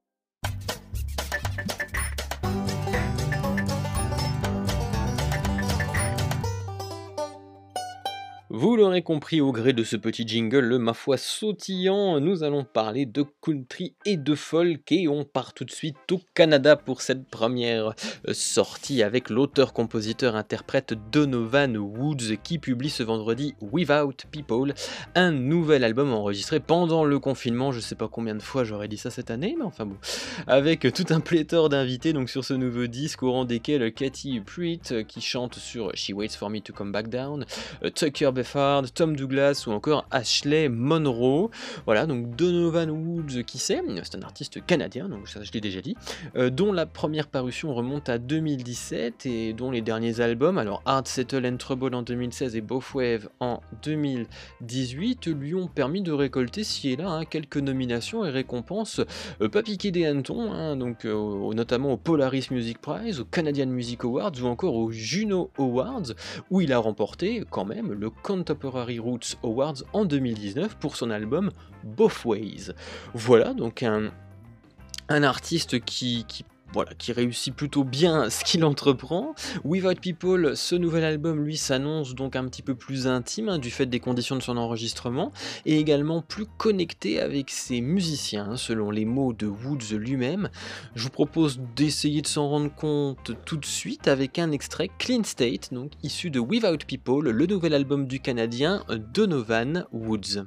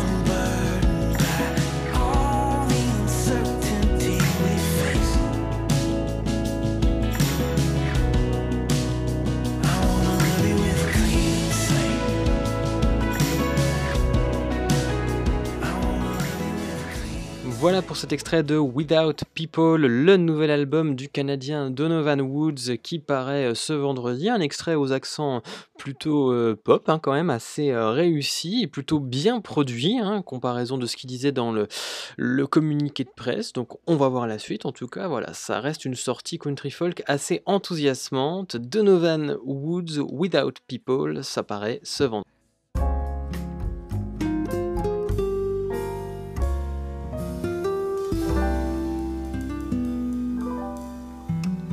La deuxième sortie et dernière sortie country folk de cette semaine, j'ai hésité pendant longtemps à la classer euh, dans cette catégorie-là. Pourquoi? Parce que l'artiste dont on parle, effectivement, c'est un artiste alt country, un artiste américain, mais l'album dont il est question est beaucoup plus, lui, indé rock. Alors, comment euh, faire ça? Eh bien, j'ai décidé de le mettre en country, j'espère que vous ne m'en voudrez pas. On va parler de Wilco, qui réédite son troisième album au gré d'une superbe réédition, album intitulé Summer Thief. Voilà, donc Wilco, c'est un groupe dont on a déjà parlé en plus hein, il y a quinze jours avec la sortie de Love is the King, qui est le dernier album solo de son chanteur et leader Jeff Tweedy. Alors cette fois on parle hein, du groupe en entier pour cette sortie qu'on va détailler après avoir fait un petit retour en arrière hein, sur l'album en question, donc Summer Thief. Alors c'est rigolo parce que euh, cette semaine on a parlé de trois rééditions, donc Bowie, The Mighty Giants et Wilco, et à chaque fois c'est un peu le même schéma, hein. euh, on parle d'un troisième album et à chaque fois la direction artistique change ou lance vraiment l'artiste en tout cas dans sa carrière. Alors pour Wilco, hein, on n'échappe pas à la règle en fait, et ce troisième disque il se démarque beaucoup de ses prédécesseurs, en tout cas de son prédécesseur, le très folk et acoustique Mermaid Avenue, enregistré avec le britannique Billy Bragg, qui lui pour le coup avait de très forts accents alt country. Hein. Ici Summer Thief, bon comme je l'ai dit en introduction, il a des accents beaucoup plus rock indé, c'est beaucoup plus marqué. Moi j'ai beaucoup pensé à Hills en écoutant cet album, je l'ai réécouté d'ailleurs pour l'occasion, et la production de ce disque est plutôt très belle, hein. Elle est beaucoup moins roots en fait que, que ce qu'elle elle n'était auparavant. Euh, voilà, c'est un disque contrairement au précédent qui a été essentiellement enregistré euh, en studio, avec un, qui a bénéficié d'un énorme euh, travail en studio, beaucoup d'overdub, donc beaucoup de réenregistrements sur bande existante. Les précédents, eux, étaient principalement enregistrés en fait en conditions live, hein, ce qui leur donnait un côté assez production donc assez roots hein, comme je l'ai dit, alors que Summer Thief lui il propose vraiment de superbes arrangements, de belles harmonies vocales. Je trouve même que Jeff Tweedy a atteint quand même l'un des premiers sommets de sa carrière sur Summer Thief. A noter quand même que sur cet album, le groupe souhaite, euh, ne souhaite pas en fait sortir de single. La maison de disques de son côté insiste lourdement et finalement paraît une version un petit peu édulcorée de Can't Stand It, hein, le morceau d'ouverture de l'album, euh, mais qui en single, mais qui pour autant euh, échouera à grimper euh, dans les charts. Voilà un petit peu pour Summer Thief. Alors que propose cette édition de luxe en particulier? Alors déjà, bien sûr l'album, hein, remasterisé par Bob Ludwig, des démos, des versions alternatives, des b-sides, bref, hein, tout le package habituel. La version C D, elle comprend un concert inédit, le Live at the Boulder Theater, euh, enregistré dans le Colorado en mille neuf cent quatre-vingt-dix-neuf, et ça diffère en fait de la version euh, vinyle qui, elle, propose un autre live, An Unmitigated Disaster, enregistré lui également en quatre-vingt-dix-neuf à la Tower Records. C'est un live lui inédit de dix chansons jouées seulement quelques jours après la sortie de disque et diffusé à l'époque à la radio. Donc voilà, vous l'aurez compris, si vous voulez vous procurer ces deux lives inédits, bah, il faudra vous acheter les coffrets aux deux formats C D et vinyle. Donc j'ai pas vraiment d'extrait inédit à vous proposer avec cette sortie, le groupe a été avare plutôt de ce côté-là. Alors je vous propose donc de redécouvrir l'un de mes titres préférés, We're Just Friends, extrait du troisième album de Wilco, Summer Thief, réédité ce vendredi dans un très beau coffret vinyle et C D, que je vous encourage à aller découvrir. En tout cas c'est un très bel album, et j'ai pris beaucoup de plaisir à le réécouter en préparant cette émission. Summer Thief de Wilco, on s'écoute We're Just Friends.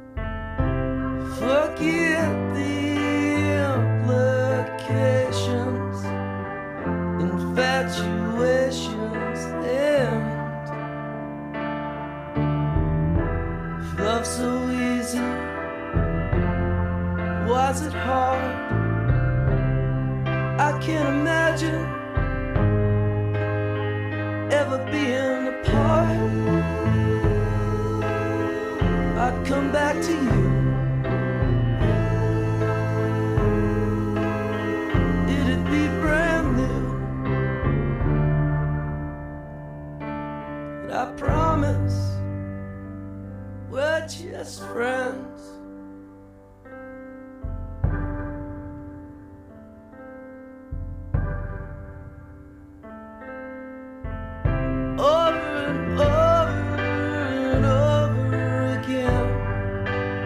try to make amends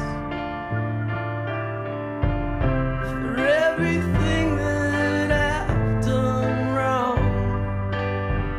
My whole world just ends. Voilà pour le superbe We're Just Friends, extrait de Summer Thief, le troisième album du groupe américain Wilco, qui est réédité dans une édition de luxe aujourd'hui, édition de luxe vinyle et édition de luxe C D. Summer Thief, le troisième album du groupe.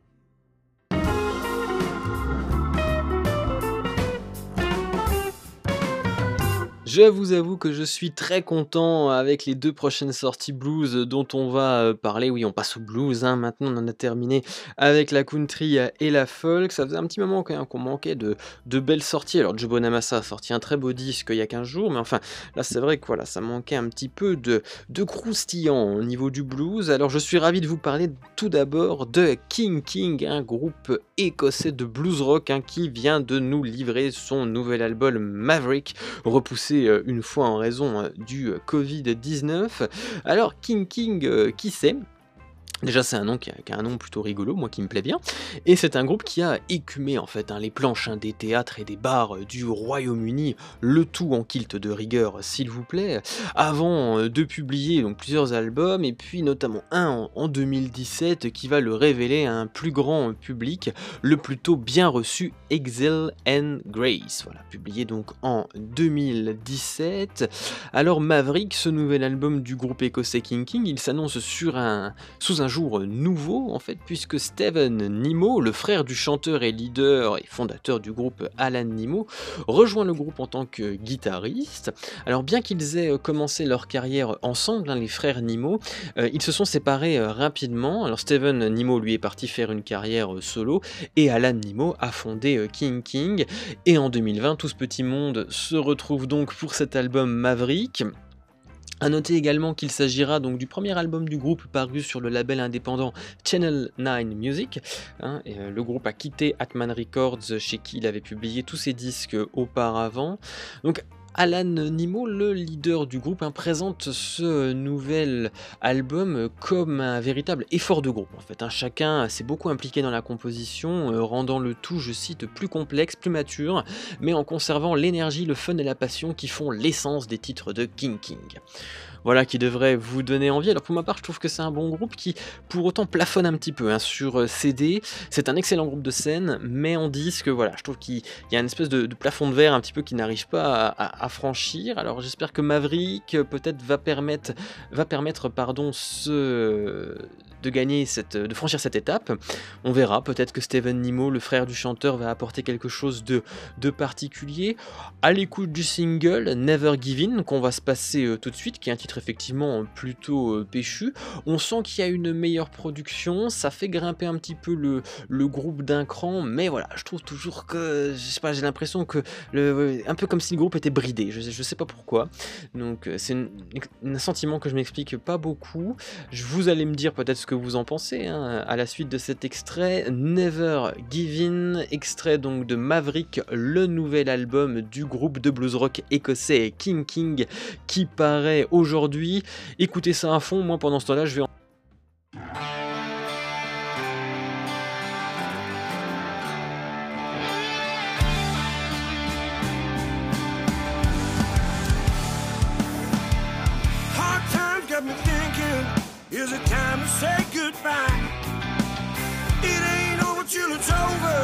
Gotta give it one more try. Too long in the wilderness is a time to play my hand. Dig deep for the answer, gotta make my final stand. Never gonna give up, never give in, never lose my way, never gonna lie down or roll over. This is what I say.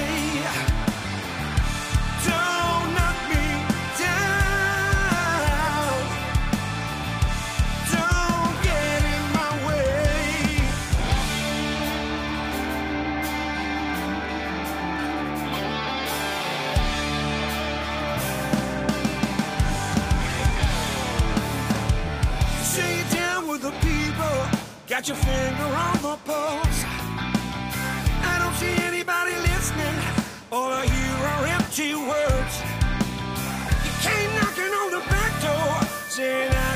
let you in. Leave you standing by the doorway while I wipe away my grin. Never gonna give up, never give in, never lose my way, never gonna lie down, roll over. This is what I say. Don't knock me down.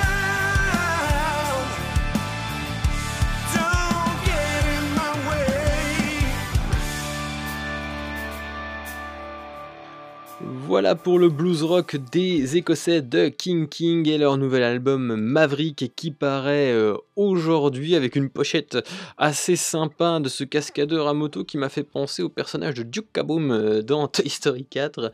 Voilà, ça c'était la petite anecdote inutile de fin de chronique. King King, donc le nouvel album Maverick sort aujourd'hui.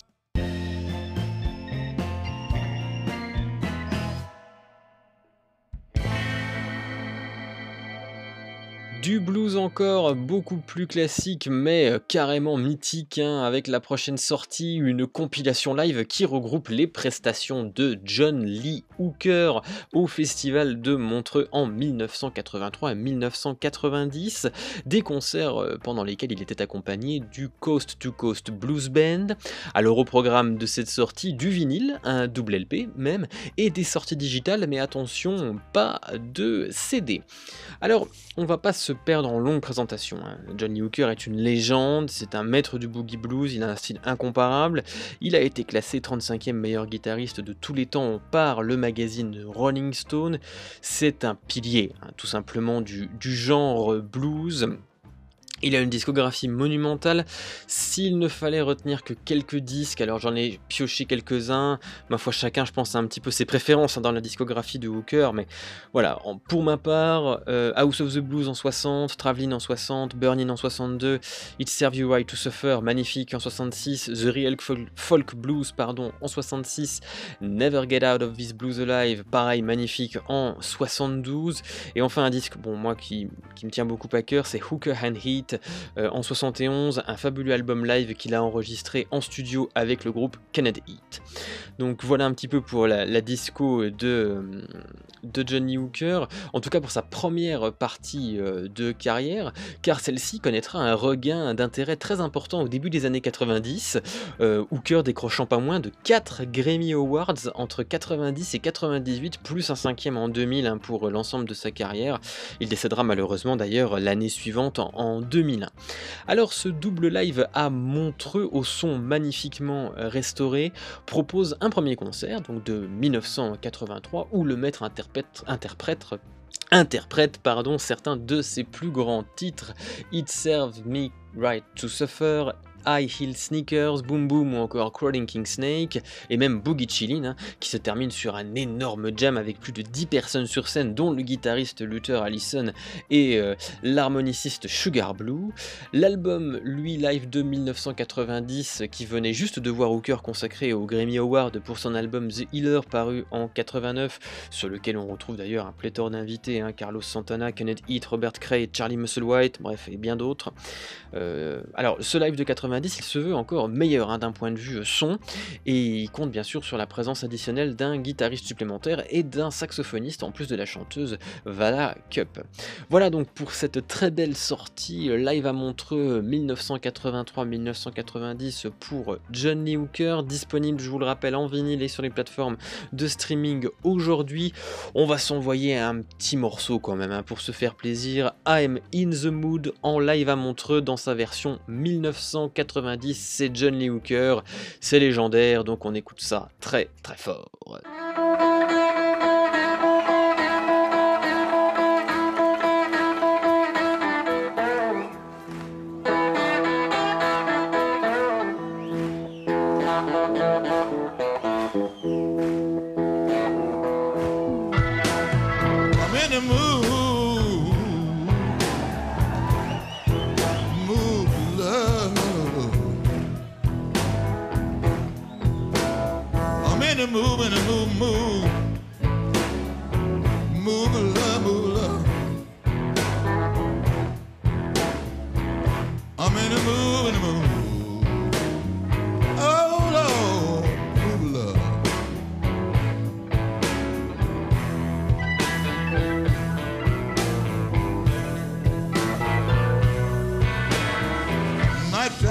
right time with the one you love, you love. Oh, when night time come, baby, you used to cover me, me, me, me. Well, night time, night time. Oh, to be with the one you love. Oh, I'm in the mood, in the mood. Oh, Lord, oh, love.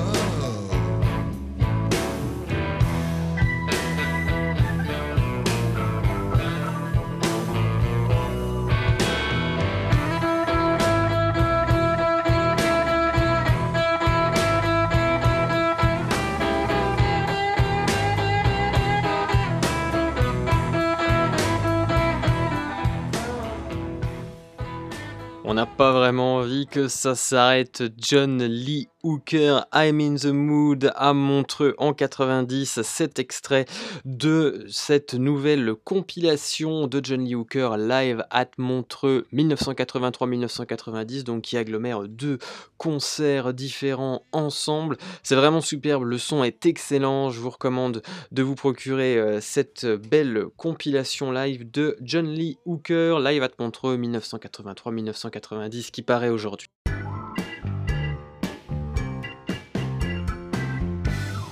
On reparle un petit peu de jazz dans Bon Son de Bonsoir, on en a pas mal parlé euh, la semaine dernière. Euh, cette fois, il est question d'une icône, Dave Brubeck. Voilà, donc on va fêter le centenaire de sa naissance le six décembre, et pour l'occasion, Decca a choisi de publier ce vendredi, euh, Lullabies, pardon, euh, une compilation des derniers enregistrements du pianiste de légende. Alors, impossible de résumer la carrière hein, de Dave Brubeck en quelques minutes, je vais simplement vous parler de Time Out, un monument du jazz, qu'il a publié en mille neuf cent cinquante-neuf avec son quartet, son classique quartet hein, composé donc de Dave Brubeck au piano, de Paul Desmond au saxophone alto, de Joe Morello à la batterie, de Eugene Wright à la basse. Alors c'est un album culte hein, du mouvement Cool Jazz, Time Out. Il a été produit par Théo Macero, qui est un producteur iconique du jazz de l'époque. C'est le premier album de jazz de l'histoire, Time Out, à s'écouler à plus d'un million d'exemplaires, ce qui est quand même pas rien comme performance. Et son morceau euh, Take Five, hein, qui clôt la face A, est un monument euh, du genre. Voilà un petit peu pour euh, cette petite anecdote sur Dave Brubeck et son album Time Out. Comme ça, ceux qui éventuellement ne sont pas familiers avec le pianiste peuvent aller se frotter à ce disque exceptionnel. Donc Dave Brubeck, on pourrait en parler bien sûr longtemps. Concernant notre sortie du jour, en fait il s'agit d'un album de chansons pour enfants, euh, voilà, donc assez connu, euh, que Dave Brubeck a repris, et il a aussi éventuellement, il a aussi pardon, composé euh, quelques titres qu'il trouvait plutôt, euh, enfin des mélodies qu'il trouvait intéressantes. Voilà, il les a enregistrés en deux mille onze à l'âge de quatre-vingt-onze ans, donc quelques mois finalement avant sa mort, et il avait déclaré à l'époque: c'est un cadeau à mes petits-enfants. Certaines des mélodies sur cet album sont des ritournelles connues et familières, et d'autres sont des compositions originales qui, je pense, pourraient plaire aux enfants comme aux parents, complétera-t-il. Donc voilà pour cette sortie, ce programme de Lullabies. On va s'écouter tout de suite Brahms Lullaby, extrait de cet album donc de chansons plutôt pour enfants de la légende du jazz Dave Brubeck, un dernier album publié à titre posthume ce vendredi six novembre.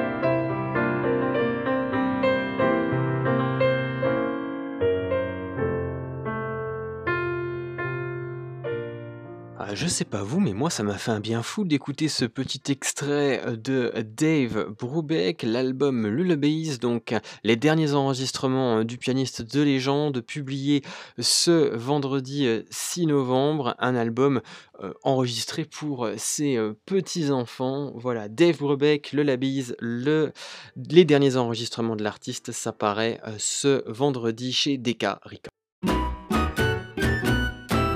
Je vous en avais parlé dans le sommaire avec enthousiasme, j'avais effectivement hâte d'arriver enfin à un moment où on allait pouvoir parler de chansons françaises dans ce podcast.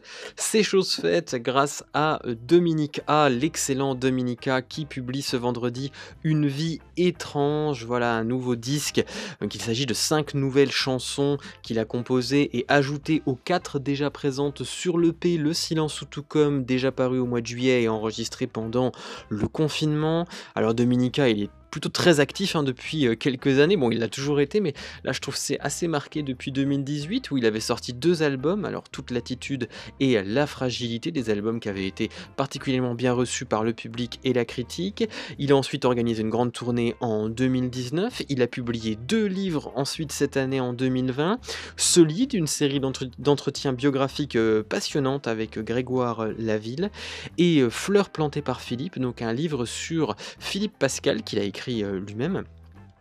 Philippe Pascal qui était le chanteur de Marquis de Sade qui est disparu brutalement l'année dernière, et donc dans ce livre Dominica ce livre, euh, ce livre ah dans ce livre ce livre bref Dominica se raconte au travers de ses euh, rencontres et surtout de l'influence que Philippe Pascal euh, a eu sur lui.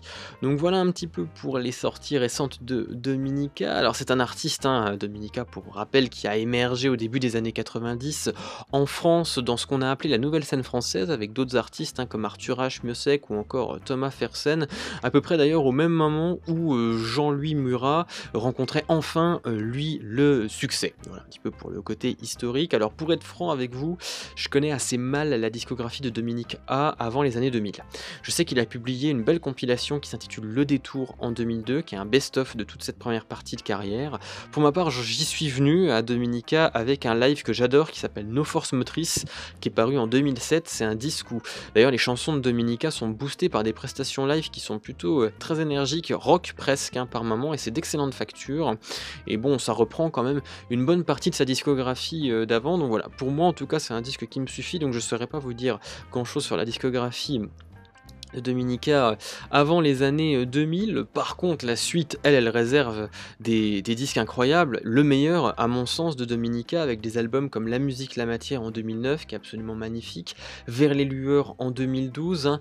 Donc c'est par cet album qu'intervient un peu la consécration, puisque à la suite de Vers les lueurs il obtient la victoire de la musique de l'artiste masculin de l'année en deux mille treize. Éléor en deux mille quinze sera unanimement salué par la critique, tout comme La fragilité l'a été, je l'ai déjà dit, en deux mille dix-huit. Alors Dominica, en plus d'écrire pour lui, euh, il écrit aussi beaucoup pour les autres. Alors je vais pas rentrer dans le détail de ses nombreuses collaborations, mais en particulier moi il y a un morceau qui me tient beaucoup à cœur, euh, c'est euh, En surface, un titre qu'il a écrit pour Étienne Dao, qu'on retrouve sur l'excellent disque Les chansons de l'innocence retrouvée de Dao. Donc c'est vraiment un morceau magnifique, euh, si vous avez l'occasion d'écouter ce disque. Enfin, le disque de Dao, Les chansons de l'innocence retrouvée, bien sûr, est excellent, mais le morceau En surface est vraiment magnifique. Au rang de ses collaborations notoires, notons également l'écriture et l'interprétation de deux titres pour Alain Bachung, enregistrés à l'époque de Bleu Pétrole, non retenus pour publier sur le disque, pour être publiés pardon, sur le disque, et qui ont été sortis sur En amont, un disque posthume publié en deux mille dix-huit, qui remportera la victoire de la musique de l'album de chansons de la année en deux mille dix-neuf. Donc voilà un petit peu pour Dominica hein, qui est un, un musicien, un, un auteur, interprète accompli, quelqu'un voilà, pour qui j'ai une euh, profonde admiration.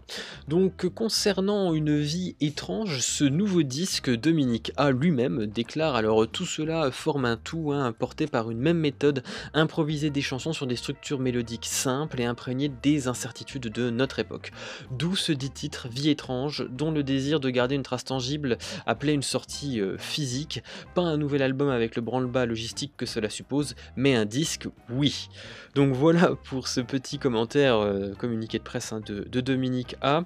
Je vous propose donc tout de suite d'écouter le superbe et sensible Papier froissé, extrait d'Une vie étrange, ce nouveau disque de Dominique A qui paraît le vendredi six novembre, un C D que vous pouvez trouver neuf à moins de douze euros, alors vous pouvez, je pense, le click and collecter euh, tout de suite. Ça s'appelle Papier froissé, cet extrait d'Une vie étrange, le nouveau disque de l'excellent Dominique.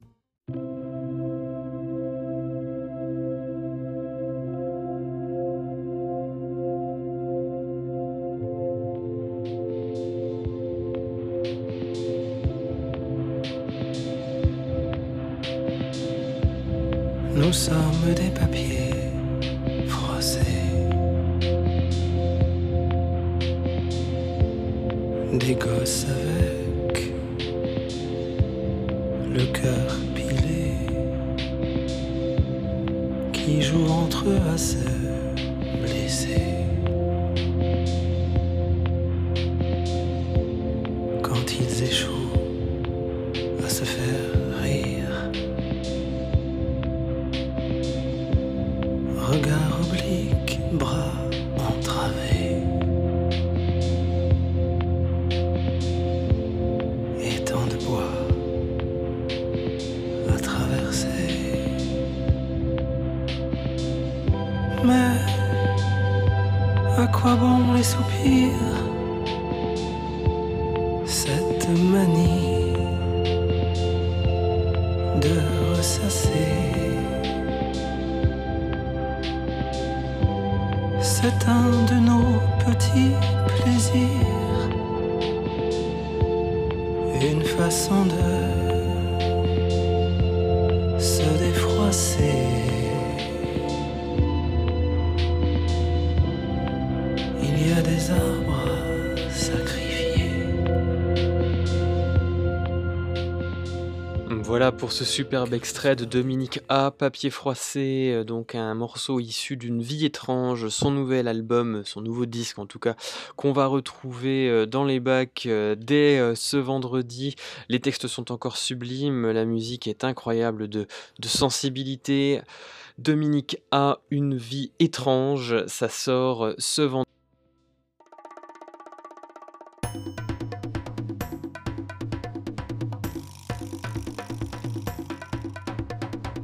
Il est temps maintenant de se décrasser un petit peu le conduit auditif dans Bon son de bonsoir. On attaque la dernière partie du podcast et donc les sorties extrêmes, metal, punk et hardcore. On vient de parler de Dominique A qui était un chanteur français, on va rester dans le français mais alors dans un autre style, hein. Voilà, avec du bon death metal des familles et le grand retour de Loud Blast. Loud Blast dont on était sans nouvelles depuis le très remarqué Burial Ground en deux mille quatorze, donc les voilà de retour, les nordistes avec Manifesto, un nouvel album qui annonce pas mal de changements, hein, puisqu'autour des membres historiques du groupe, alors Stéphane Burier, hein, le guitariste et chanteur, fondateur du combo, et du batteur Hervé Coquerel qui est dans le groupe depuis quatre-vingt-douze, on retrouve deux nouveaux membres, Frédéric Leclerc à la basse, hein, donc euh, qui a, qu'on a vu notamment chez Creator, Cinceneum ou auparavant chez Dragon Force, et Jérôme Poincanova, donc à la guitare, qui lui est un ex No Return et E-Force. Voilà un petit peu donc pour la composition de Loud Blast pour ce nouvel album Manifesto qui paraît ce vendredi. Donc Loud Blast, c'est un groupe majeur de la scène métal française qui s'est formé en mille neuf cent quatre-vingt-cinq, mais qui ne compte que huit albums à son actif. Hein, Manifesto en tout cas est le huitième, les années deux mille ayant été émaillées de nombreux changements de personnel au sein de la formation, ce qui a considérablement ralenti le processus créatif du groupe. Alors Stéphane Burier, euh, le Buriez, je sais pas trop comment on prononce, Stéphane Buriez peut-être, euh, qui est donc le leader et le guitariste et le chanteur, un petit peu la tête pensante, hein, de Loud Blast, euh, même si on compte donc six ans entre Burial Ground et Manifesto, donc les deux albums de euh, Loud Blast, il est resté très actif en fait pendant euh, cette période, puisqu'il a intégré le groupe euh, Cinceneum, donc dans lequel il a d'ailleurs retrouvé Frédéric Leclerc, qui aujourd'hui intègre Loud Blast, hein, tout ce petit monde se retrouve. Donc Cinceneum, un excellent groupe de death metal, lancé en deux mille seize par euh, l'ex-batteur euh, de Slipknot, Joey Jordison, donc dans lequel on retrouve Frédéric Leclerc, je l'ai dit, le bassiste de Dragon Force, euh, voilà, qui est donc euh, à la guitare, Euh, tout le monde, euh, Stéphane Burrier, guitariste de Dot Blast, rejoint le groupe. Joy Jordison, je l'ai dit, batteur de Slipknot, est là. Le guitariste du groupe, Seth Emoff, lui prend le poste de bassiste. Et enfin, le chant est assuré par Attila Xiar, qu'on retrouve notamment dans le groupe Mayhem. Donc voilà un petit peu le, le, le groupe Syntheneum. Je voulais vous en parler parce que je trouve que c'est plutôt un excellent combo qui a publié deux albums studio. Le premier en deux mille seize, Echoes of the Tortured, et le deux, deuxième en deux mille dix-huit, Repulsion for Humanity. Moi, ce que j'ai retenu du groupe, c'est plutôt leur E P, euh, Ashes, qui est publié en deux mille dix-sept, voilà. Alors pour ceux qui ne souhaitent pas forcément s'enquiller un album complet d'Insaneum, hein, qui nécessite quand même un petit peu de, de bonne humeur, je vous recommande Ashes, hein, c'est un E P d'une vingtaine de minutes, hein, qui est parfait pour se faire une idée de ce que le groupe euh, propose, et en tout cas, euh, c'est particulièrement agréable sur cette E P d'apprécier l'excellent travail à la guitare de Stéphane Burriez. Donc voilà un petit peu pour Loud Blast et Stéphane Burriez plus précisément. Donc cette semaine il nous publie Manifesto, hein, ce vendredi, euh, donc, qui, je vous rassure, est un nouvel album dans la droite lignée, hein, du def surpuissant prodigué par le groupe. Pour preuve, on va s'écouter tout de suite The Promethean Fire, extrait de Manifesto, le nouvel album de Loud Blast. C'est français.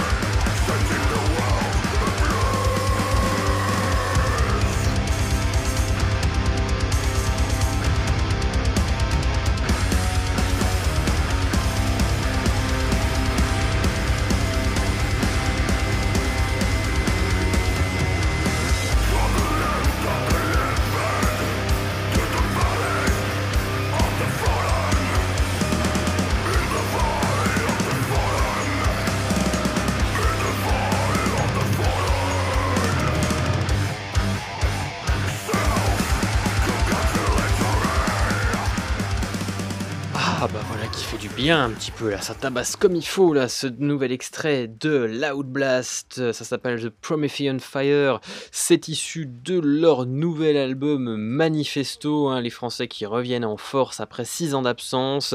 Manifesto, le nouvel album de Loud Blast qui paraît.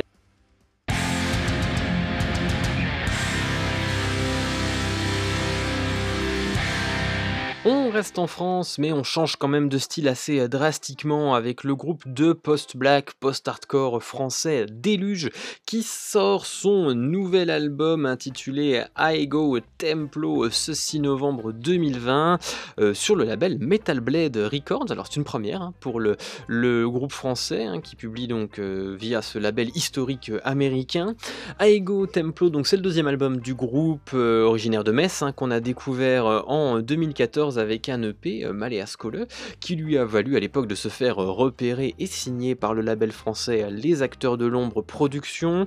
Le groupe sort alors son premier album, Either, en deux mille quinze. Il le défend sur les routes pendant un bon moment, en faisant notamment une halte remarquée en deux mille dix-sept au Hellfest. Alors ce deuxième album, Aego Templo, il a été produit, hein, par le guitariste du combo, François Thibault Ordé. Donc Aego Templo qui accueille plusieurs musiciens pour un petit peu densifier le son euh, de Déluge. Alors Mathieu Metzger au saxo, mais également Tetsuya Fukawa et Hélène Mousier sur les morceaux Abyss Aego Templo et Digue, qui avait été déjà chanté sur Aether. Alors Tetsuya Fugawa, qu'on connaît notamment du groupe Envy, E N V Y. Voilà, donc du beau monde hein, qui a travaillé sur ce disque, Aego Templo, qui semble un petit peu plus abouti que son euh, prédécesseur, en y intégrant notamment de belles parties de chant clair, mais aussi des, des cuivres, voilà, des choses assez euh, intéressantes. Pour ma part, je trouve quand même que dans le style post-black ou post-hardcore, euh, c'est un groupe qui manque un petit peu d'aboutissement hein, dans, dans ce qu'il propose. Il existe quand même des choses beaucoup plus intéressantes ailleurs. Hein, c'est un petit peu dur ce que je dis, mais bon, c'est vrai. Hein, par exemple, rien que pour le post-black, euh, Alceste, euh, bon, qui est un groupe fabuleux, hein, euh, est dans la stratosphère hein, comparé euh, à Déluge, qui propose des choses intéressantes, mais je trouve que ça manque un petit peu d'âme quand même. Voilà, pour mon, mon petit... Euh, mon Mon petit ressenti sur l'écoute de Déluge. Je vous propose de vous faire tout de suite votre propre opinion avec un extrait de Aego Templo, ce deuxième album des Lorrains qu'il faut quand même continuer hein, à, à encourager bien sûr hein, dans leur démarche. Euh, on va s'écouter Opprobre. Voilà cet extrait de Aego Templo, le deuxième album des Lorrains de Déluge qui arrive chez Metal Blade Records aujourd'hui.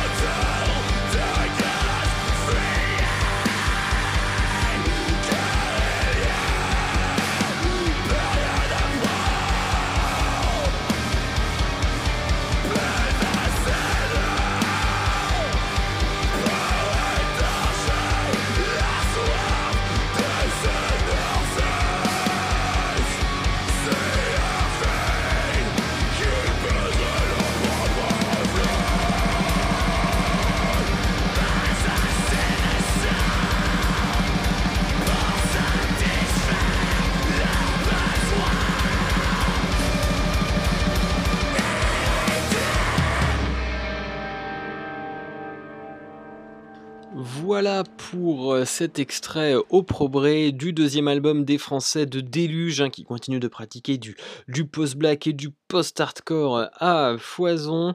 Aego Templo, le nouvel album des Français de Déluge qui paraît chez Metal Blade Records, ça sort aujourd'hui.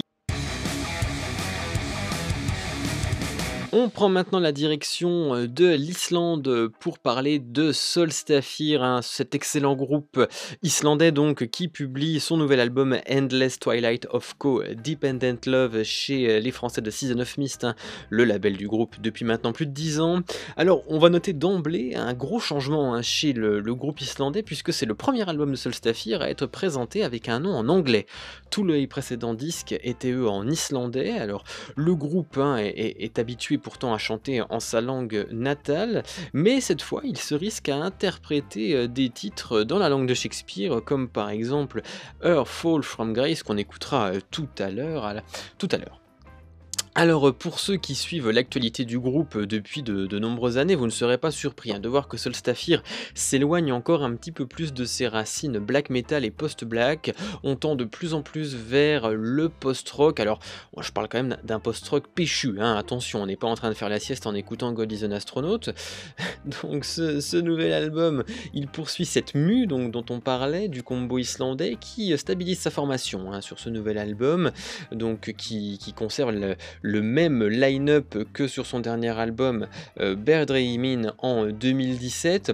Je vous rappelle que euh, le batteur historique du combo euh, Gundmur Oli Palmason avait quitté avec fracas Solstafir en deux mille quinze à la suite de l'album Ota, qui est un chef-d'œuvre hein, d'ailleurs, soit dit en passant, et il était parti fonder le groupe de post-metal Kalta, alors sur fond hein, de, de, de friction euh, et de, de bagarre un peu euh, via euh, communiqué de presse et euh, interview. Voilà, c'était pas très très propre hein, cette histoire avec Solstafir. Enfin, on voit que le groupe euh, s'est remis quand même euh, de cette euh, séparation euh, tumultueuse et euh, continue de proposer donc des albums avec Endless Twilight of Co-Dependent Love, que vous allez pouvoir retrouver dans les formats habituels, hein, C D, L P, cassette même.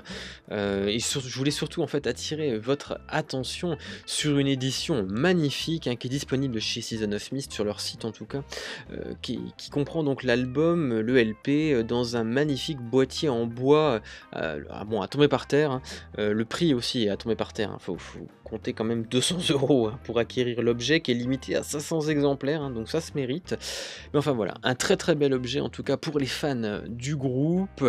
Alors pour conclure sur un petit point un peu plus technique, hein, l'album a été enregistré au Soundlogging Studio de Grotta et mixé et masterisé par Birgir Jon Birkinson. Voilà, pour ceux que, que ça intéresse, vous savez maintenant tout ce qu'il faut sur ce nouvel album des Islandais de Solstafir, qui nous promettent encore un beau voyage hein, dans leur glaciaire Islande. On s'écoute tout de suite donc ce morceau en anglais, hein, Fall From Grace, ce nouveau titre extrait du septième album du combo Endless Twilight of Co-Dependent Love, le nouvel album de Solstafir qui paraît sur le label français Season of Mist ce vendredi.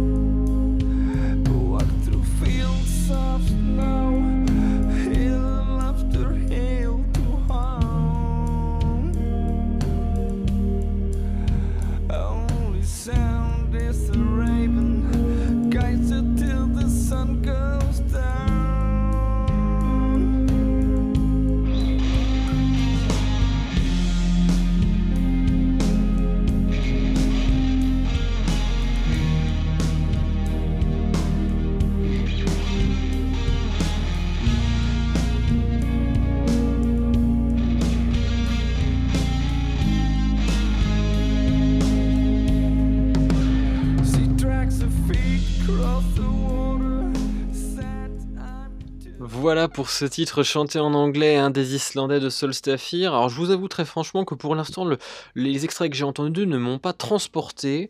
Euh, bon, je trouve qu'en plus l'ajout de l'anglais euh, n'est pas franchement euh, essentiel. Peut-être que c'est une volonté de la part du groupe de euh, avoir un petit peu plus de visibilité sur la scène internationale. Hein. On sait que leur album précédent leur avait permis d'être classé dans les charts. À voir donc ce que va donner euh, ce nouvel album de Solstafir, Endless Twilight of Co-Dependent Love, qui paraît ce vendredi chez Season of Mist. On va parler maintenant de Metal Prog tous ensemble avec les... On va maintenant parler d'une autre nouvelle sortie, cette fois de Metal Prog avec les Américains de Fate's Warning, hein, qui sortent aujourd'hui leur treizième album Long Day Goodnight, un album qui marque le retour du groupe chez son label historique Metal Blade Records, qu'il avait quitté en deux mille quatre suite à l'album F W X. Alors Faithless Warning, hein, pour ceux qui ne connaissent pas bien le groupe, c'est un combo américain formé en mille neuf cent quatre-vingt-deux qui a eu une discographie plutôt conséquente, hein, euh, de son premier album Night Unbroken en quatre-vingt-quatre jusqu'à F W X en deux mille quatre. On compte parmi leurs disques marquants The Spectre Within en quatre-vingt-cinq, Awaken the Guardian en quatre-vingt-six, Parallels en quatre-vingt-onze, Pleasant Shade of Grey en quatre-vingt-dix-sept et enfin Disconnected en deux mille. En tout cas, c'est les albums qui ressortent le plus hein, pour ceux qui, qui sont fans en tout cas de prog, de metal prog et particulièrement la discographie donc de Fate's Warning. En deux mille quatre, le groupe opère une longue pause musicale et revient en studio en deux mille treize euh, au moment de publier l'album donc Darkness in Different Light. Suivra en deux mille seize un disque très remarqué par la critique et par le public, Fear is a Flight en deux mille seize. Alors je vais pas vous raconter de bobards, hein, j'aime pas du tout Fails Warning, c'est un groupe que j'ai jamais compris et très franchement j'ai beaucoup de mal à, à, à apprécier. Je trouve qu'en plus le, le chant est, est tout bonnement insupportable dans ce groupe, donc voilà, ça, ça cumule un petit peu Peu, plein de plein de choses et plein de manières que j'aime pas du tout dans le dans le métal, dans le rock en, en général. Alors bon, peu importe mon avis finalement, hein, si j'aime pas ça, bah j'ai qu'à aller me faire voir et puis pas écouter, hein. Mais bon, je voulais quand même, voilà, dans ma grande bonté, vous présenter euh, Fates Warning et euh, ce nouvel album, le treizième, Long Day Goodnight, qui paraît chez Metal Blade. On va écouter tout de suite Now Comes the Rain, enfin vous allez écouter Now Comes the Rain, moi je vais mettre tout ça en sourdine.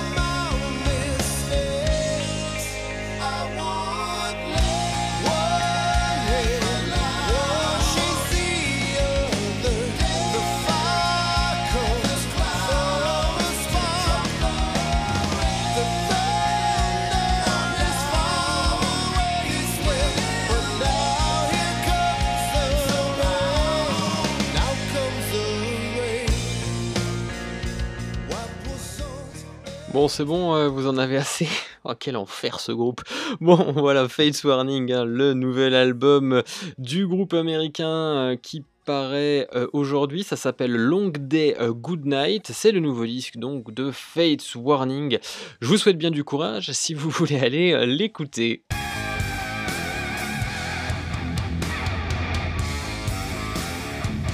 On va maintenant parler ensemble de métal à voix, hein, à voix intéressante, hein, pas comme Fates Warning juste avant. Euh, donc avec trois sorties qui vont nous, nous occuper quasiment jusqu'à la fin de l'épisode. La première concerne Jeff Scott Soto, un nom qui dit certainement quelque chose à certains d'entre vous, hein, puisque c'est un chanteur qui occupe une grande place, hein, dans la scène métal depuis de nombreuses années, au gré de ses nombreux groupes, collaborations ou encore albums solo. Et c'est donc bien d'un nouvel effort solo dont il est question en fait ce vendredi pour Jeff Scott Soto, son septième disque en son nom, hors E P, ça s'appelle Wide Awake in My Dreamland. Alors Jeff Scott Soto, c'est un chanteur qui commence d'avoir une sacrée carrière, il a, il a cinquante-cinq ans, il a commencé sa carrière très jeune en débutant derrière le micro au sein du groupe de Yngwie Malmsteen, le célèbre guitariste shredder de son état. Donc Soto, lui, il pousse la chansonnette, hein, sur les deux premiers albums de Malmsteen, les excellents Rising Force et Marching Out, qui sont parus en quatre-vingt-quatre et quatre-vingt-cinq. Soto n'a alors à peine que vingt ans, hein, voyez-vous. Donc depuis, le, le bonhomme a multiplié les projets. Alors je vais pas tout vous détailler parce que ce serait beaucoup trop long. En plus, sa page Wikipédia est plutôt très bien renseignée sur le sujet, donc si ça vous intéresse, n'hésitez pas à aller y jeter un coup d'œil. On précisera quand même que Jeff Scott Soto a effectué quelques piges chez Alex Rudy Pell, Talisman, Journey et chez les super groupes W E T, Trans-Siberian Orchestra et le dernier en date, Sons of Apollo. Alors on va quand même s'arrêter deux minutes, hein, sur le dernier groupe dont je viens de vous parler, Sons of Apollo, où Jeff Scott Soto officie donc en tant que chanteur. C'est un très bon groupe de métal à tendance progressive, alors c'est plutôt gentillet, mais ça reste très bien fichu. Euh, on retrouve les fameux Del Fuvio Brothers. Hein. Alors, euh, pour ceux qui savent, ce sont les ex-Dream Theater Mike Portnoy et Derek Sherinian. Mike Portnoy à la batterie, Derek Sherinian au clavier. À la basse, on retrouve l'ex-Mister Big Billy Sheehan, hein, qui jouait également avec Mike Portnoy dans les Winery Dogs. À la guitare, l'ex-Guns N' Roses Ron Tal Bumblefoot, et donc euh, Jeff Scott Soto à l... au chant, pardon. Euh, donc, alors bien que le premier album des Sons of Apollo qui était paru en deux mille dix-huit m'avait laissé un petit peu sur la touche, le deuxième qui est paru au mois de janvier de cette année deux mille vingt, intitulé euh, M M X X, donc en fait deux mille vingt en chiffres romains, euh, s'est révélé tout bonnement excellent. Alors j'ai adoré ce disque, je sais pas trop qu'est-ce qui s'est passé entre le premier et le second, mais je trouve que ce deuxième album est beaucoup plus inspiré, beaucoup plus réussi, les chansons sont un petit peu moins démonstratives, et voilà, j'ai pris énormément de plaisir à écouter cet album qui pour moi fait partie des, des beaux disques métal de l'année. Je trouve que Jeff Scott Soto y est en très grande forme d'ailleurs au micro, ce qui laisse présager le meilleur hein, pour ce nouvel effort solo, euh, Wide Awake in My Dreamland, qui paraît aujourd'hui, qui sera certainement beaucoup plus rock hein, que son travail avec Sons of Apollo. Et pour en avoir le cœur net, je vous propose d'écouter tout de suite Without You, extrait du nouvel album de Jeff Scott Soto, Wide Awake in My Dreamland, qui paraît aujourd'hui.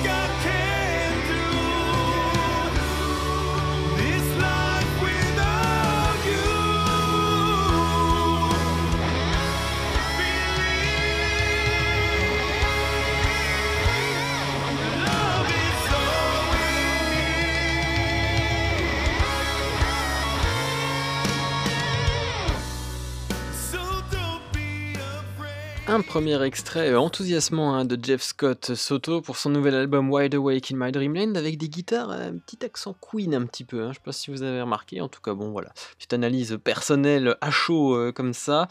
Without You, cet extrait de Wide Awake in My Dreamland, le nouvel album de l'excellent Jeff Scott Soto qui paraît aujourd'hui.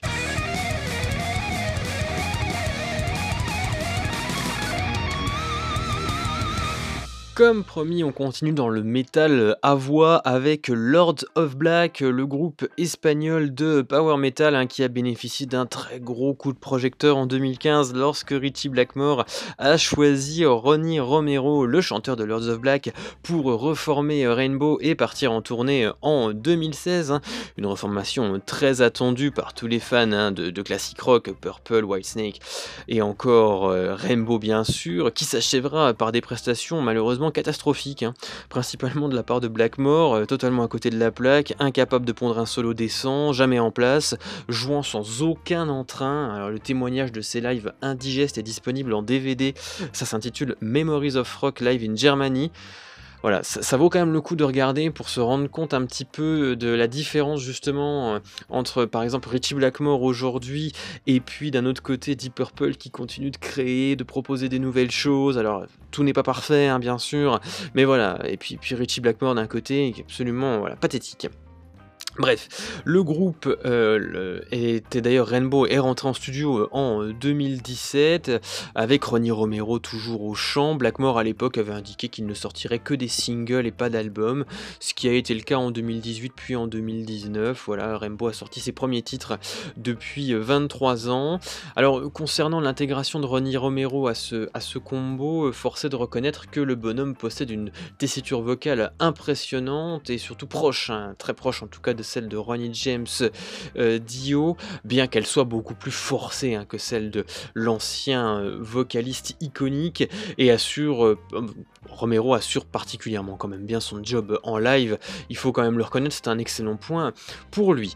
Alors à noter qu'en deux mille vingt, on a déjà retrouvé euh, Ronnie Romero euh, aux affaires, hein, puisque c'est lui qui tient le micro dans le nouvel album, euh, enfin sur le nouvel album de Adrian Vandenberg, deux mille vingt, euh, paru en mai dernier. Adrian Vandenberg, ex-guitariste de Whitesnake, hein, qui depuis quelques années a relancé sa carrière euh, solo au gré donc d'un groupe, Vandersberg, Vanderbergs pardon, Moon Kings, et qui là a sorti un album solo de son côté juste sous son nom. Voilà un petit peu pour tous les à côté de Lords of Black. On va maintenant se concentrer sur ce groupe, hein, donc de power metal, de heavy metal, hein, un petit mélange des deux, voilà, espagnol, dans lequel euh, Romero joue vocalement en tout cas sur le même registre, hein, un chant avec beaucoup de puissance, beaucoup d'emphase, ce qui donne un bon dynamisme aux compositions euh, du groupe, sur lequel je trouve d'ailleurs qu'on retrouve de belles parties de guitare. Lords of Black donc a publié euh, trois albums hein, depuis sa formation, Lords of Black en deux mille quatorze, euh, Two en deux mille seize et Icons of a New Day en euh, deux mille dix-huit, et puis euh, tout est parti un petit peu en cacahuète hein, avec cet album Icons of a New Day qui a apparemment euh, divisé le, le groupe. Romero annonce son départ en euh, deux mille dix-neuf, il est remplacé dans la foulée par un euh, Diego Valdés, donc un, un nouveau chanteur, et finalement il revient en, en deux mille vingt au moment où le groupe finalise son nouvel album, donc Alchemy of Souls Part un, dont il est question aujourd'hui, disque par contre à la suite duquel Yo Nunez, euh, Joe Nunez, le euh, batteur fiche le camp et est remplacé finalement dans la foulée. Donc euh, voilà un petit peu pour le, le contexte dans le groupe Lords of Black pour ce nouvel album. Alors Romero, il a eu des, des déclarations un petit peu étonnantes euh, en, on va dire dans la, la communication qu'a suivi, le, enfin la publicité qu'a suivi cette l'annonce de cet album Alchemy of Souls. Il a en fait déclaré un petit peu que lui, il était simplement voilà, chanteur au sein du groupe, mais que c'était un contrat et basta, il n'y avait pas d'engagement à long terme, voilà, un petit peu comme il le fait avec, avec Rainbow ou encore euh, Vandenberg, hein, comme on en a parlé euh, il y a quelques minutes. Voilà, je trouve ça, c'est un discours qui est un petit peu étonnant, qui montre que finalement il n'a pas forcément très envie de s'impliquer vraiment dans la composition et dans le, la réussite de, de ce groupe, en tout cas. Voilà, il, il a dit que ce nouvel album Alchemy of Souls était plus proche de l'album Two paru en deux mille seize que de l'album Icons of a New Day en, en deux mille dix-huit. Alors on espère que ce climat délicat n'aura pas entamé l'énergie du groupe. On va essayer de voir tout de suite ce que donne Into the Black, extrait de Alchemy of Souls Part un, le nouvel album des Espagnols de Lords of Black.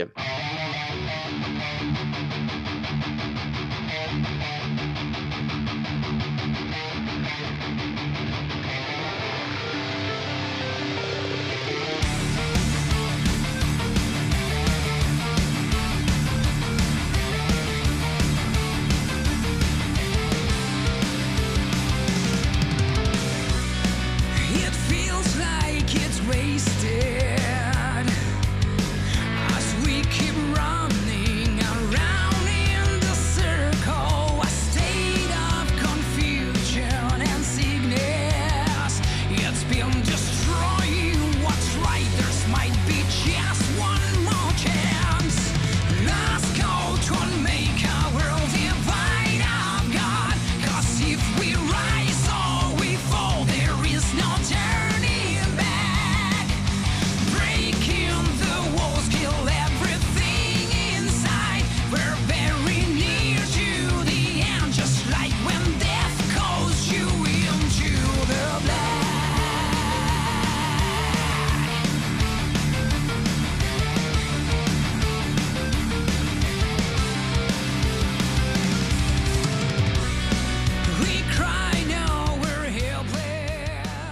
voilà pour les Espagnols de Lords of Black et leur nouvel album Alchemy of Souls Part one. Alors, je trouve ça un groupe qui est plutôt, euh, plutôt sympathique, hein, qui, qui réussit en tout cas à faire des, des compositions qui valent le coup. Moi qui suis assez sensible au power metal et au heavy metal, ça marche assez bien. Par contre, étonnamment, c'est pas le chant que je retiens le plus hein, chez Lords of Black. Je trouve même que Ronnie Romero a cette espèce de, de grain éraillé qui est un petit peu euh, agaçant. Enfin bon, voilà, c'est un avis assez euh, personnel. Lords of Black, Alchemy of Souls, le quatrième album des Espagnols qui paraît ce jour.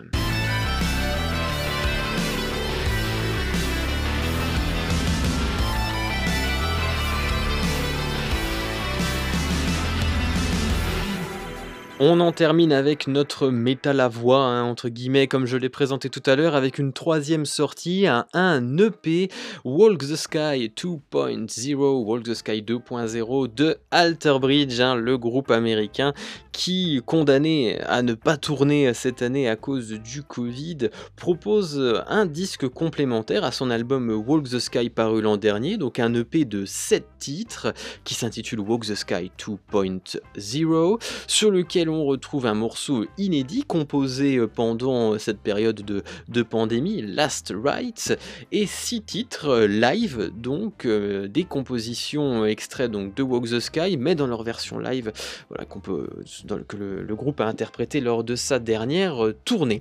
Alors à la louche, Why Don't You Rather, Pain of Mind, Native Son, Godspeed in the Deep et Dying Light. Voilà, comme ça vous savez tout sur ce Walk the Sky deux point zéro qui vient compléter un album paru l'an dernier qui avait été très franchement un petit peu décevant. Hein. Bon, Alterbridge, je vais faire un, un petit topo rapide sur le groupe.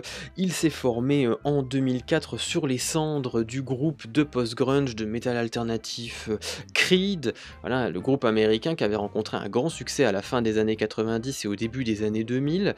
Le groupe se sépare en deux mille trois ou deux mille quatre. Mark Tremonti, le guitariste, Scott Phillips, le batteur, et Brian Marshall, le bassiste, quittent Creed pour former donc Alterbridge. Le chanteur Scott Stapp, lui, fera à carrière de son côté. Euh, Alterbridge donc qui s'adjoint les services de Miles Kennedy, un chanteur américain du groupe Mayfield four, hein, qui est un groupe assez mineur, hein, qui a sorti deux albums dans une veine plutôt rock alternative, pareil assez post-grunge. Voilà, donc One Day Remains, le premier album du groupe Alterbridge, sort en deux mille quatre, suit Blackbird en deux mille sept, hein, qui va vraiment donner un bon coup de boost à la carrière du, du combo, aidé par des titres fabuleux hein, comme Come to Life, Watch Over You ou encore Blackbird, le chanson-titre, qui sont encore très joués en concert par le groupe, très apprécié en tout cas des fans. deux mille dix commence la consécration un cran au-dessus avec A B Free, un album très sombre, moi que j'adore en tout cas, que je trouve fabuleux, pas aussi fabuleux que le suivant, Fortress en deux mille treize, ah oui j'aime beaucoup Alterbridge, hein. Donc Fortress, leur meilleur album pour moi, vraiment euh, avec des, des guitares magnifiques de Mark Tremonti, une très belle présence de Miles Kennedy au chant qui développe beaucoup les mélodies, qui change un petit peu sa manière de chanter, qui est moins dans la démonstration, voilà, j'aime beaucoup ce disque, je trouve qu'il est fabuleux de A à Z. Fortress, donc, qui est sorti en deux mille treize, n'hésitez pas à aller l'écouter si vous pouvez. Sauf qu'ensuite Alterbridge va un petit peu baisser le rythme, hein. Last Hero en deux mille seize contenait des bonnes chansons mais se révélait assez inégal, et Walk the Sky manque à mon sens beaucoup d'une chose très importante chez Alterbridge, c'est la guitare. Alors pourquoi Walk the Sky manque de, de guitare? Et bah, tout simplement parce que Mark Tremonti depuis deux mille douze a lancé euh, son groupe solo, voilà, donc dans lequel il s'éclate, il fait des très bons disques et il... Voilà, moi je sens quand même que les riffs de Tremonti en solo sont plus travaillés qu'aujourd'hui les riffs de Alterbridge, où Miles Kennedy prend de plus en plus de place. Ça donne des albums euh, voilà, un petit peu moins métal, un petit peu plus euh, catchy, voilà, qui essayent un petit peu de plaire, où on travaille beaucoup plus sur la mélodie, plus que sur le riff. Voilà, à mon sens, il manque à Alterbridge aujourd'hui un petit peu plus de... Voilà, d'énergie et de guitare dans ses albums pour qu'ils redeviennent vraiment un groupe très important. Bon, attention, hein, Walk the Sky restait quand même un album très agréable à écouter, paru l'an dernier. Vous pouvez foncer d'ailleurs euh, si vous ne connaissez pas le groupe, parce que c'est plutôt très accessible. Donc voilà, n'hésitez pas à aller écouter Alterbridge. En tout cas, c'est vraiment un super groupe. Moi, je suis content qu'ils publient une nouvelle sortie euh, aujourd'hui, Walk the Sky deux point zéro.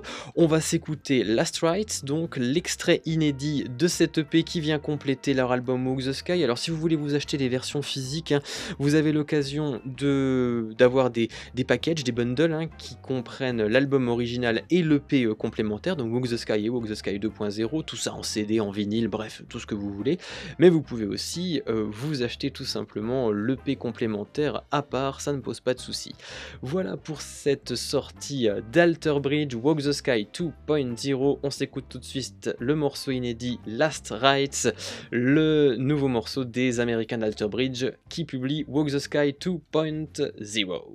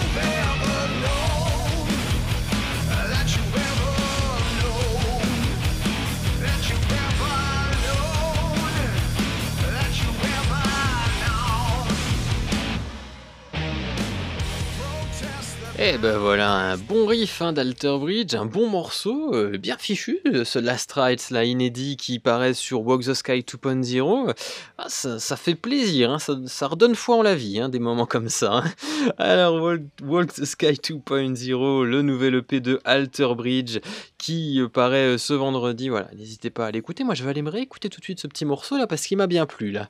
Walk the Sky deux point zéro, le nouvel E P d'Alter Bridge, ça sort aujourd'hui.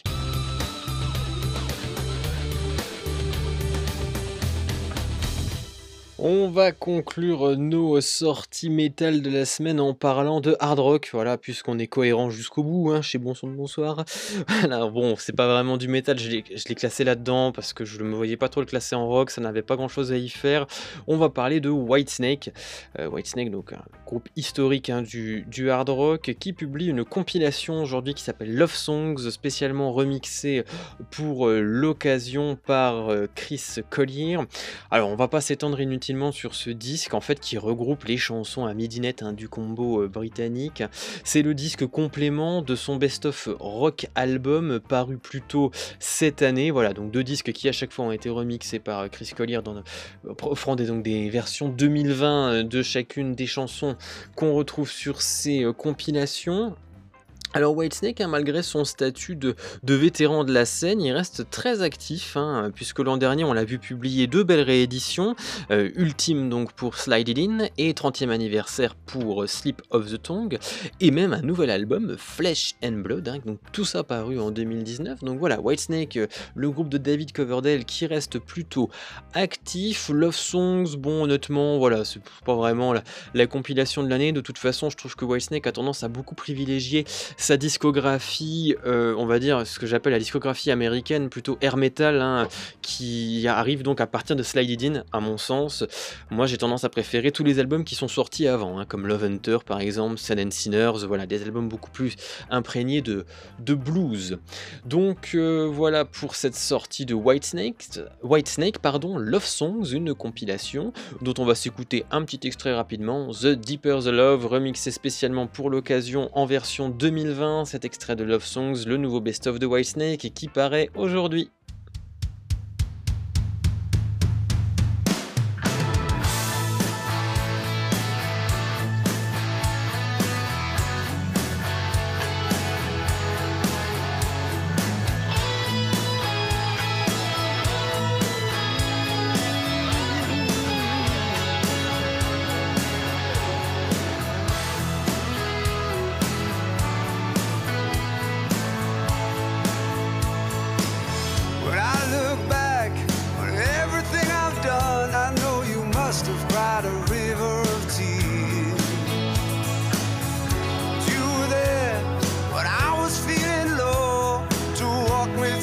darkest fears. So when the sun goes down and those nights go colder, I will be there looking over your shoulder. And the deeper the love, the stronger the emotion. And the stronger the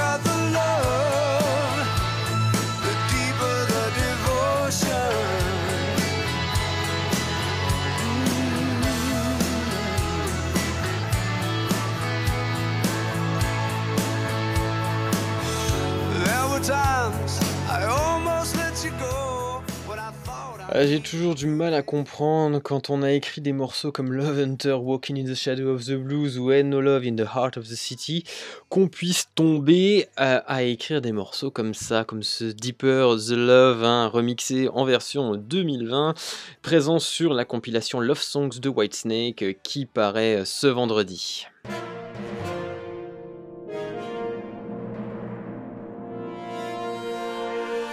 Je vous avais prévenu pendant le sommaire, on va conclure cette sélection de la semaine avec un style inédit qu'on n'avait jamais abordé auparavant, que j'aimerais peut-être aborder un petit peu plus. Bon, c'est vrai que pour l'instant l'actualité s'y prête pas trop, mais c'est la musique de film. Voilà, j'adore la musique de film, j'en écoute beaucoup. Alors j'écoute pas beaucoup de classiques, mais euh, j'écoute pas mal de, de musique de film, et donc euh, on va parler...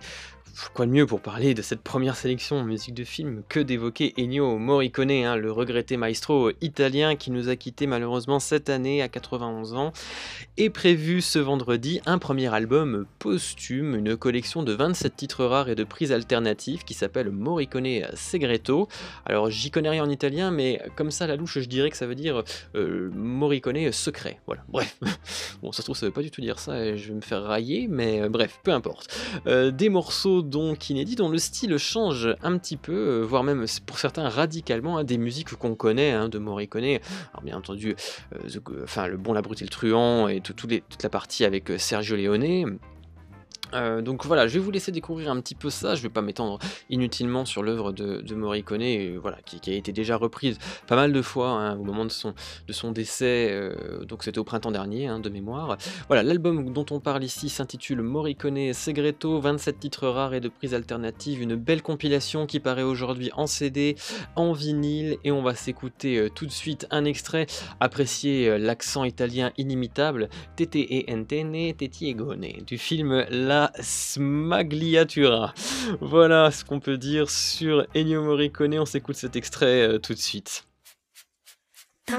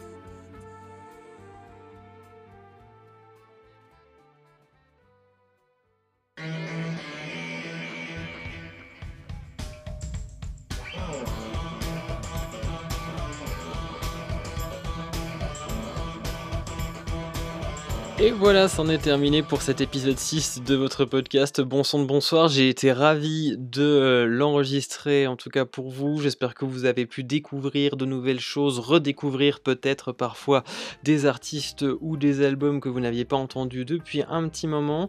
Euh, je vous rappelle que l'ensemble des albums dont on vient de parler est disponible hein, dans la description de l'épisode. Vous allez tout retrouver classé par, à, par genre, pardon, avec à chaque fois le moment aussi, le, le minu- la minute Minutes, hein, où vous retrouvez tel et tel album, ça vous permet de naviguer facilement dans l'épisode. Vous avez également à la fin, comme d'habitude, le lien vers la playlist Spotify où vous retrouverez tous les morceaux dont on vient de parler ensemble. Pour ma part, je vous retrouve dès la semaine prochaine hein, pour de nouvelles sorties, et je crois d'ailleurs qu'il va falloir monter un petit peu le son parce qu'on me dit dans l'oreillette que la bande à Angus Young est de retour, alors il va falloir quand même se mettre en tenue d'écolier de circonstance pour l'épisode de la semaine prochaine. D'ici là, prenez soin de vous, surtout écoutez du son et du bon.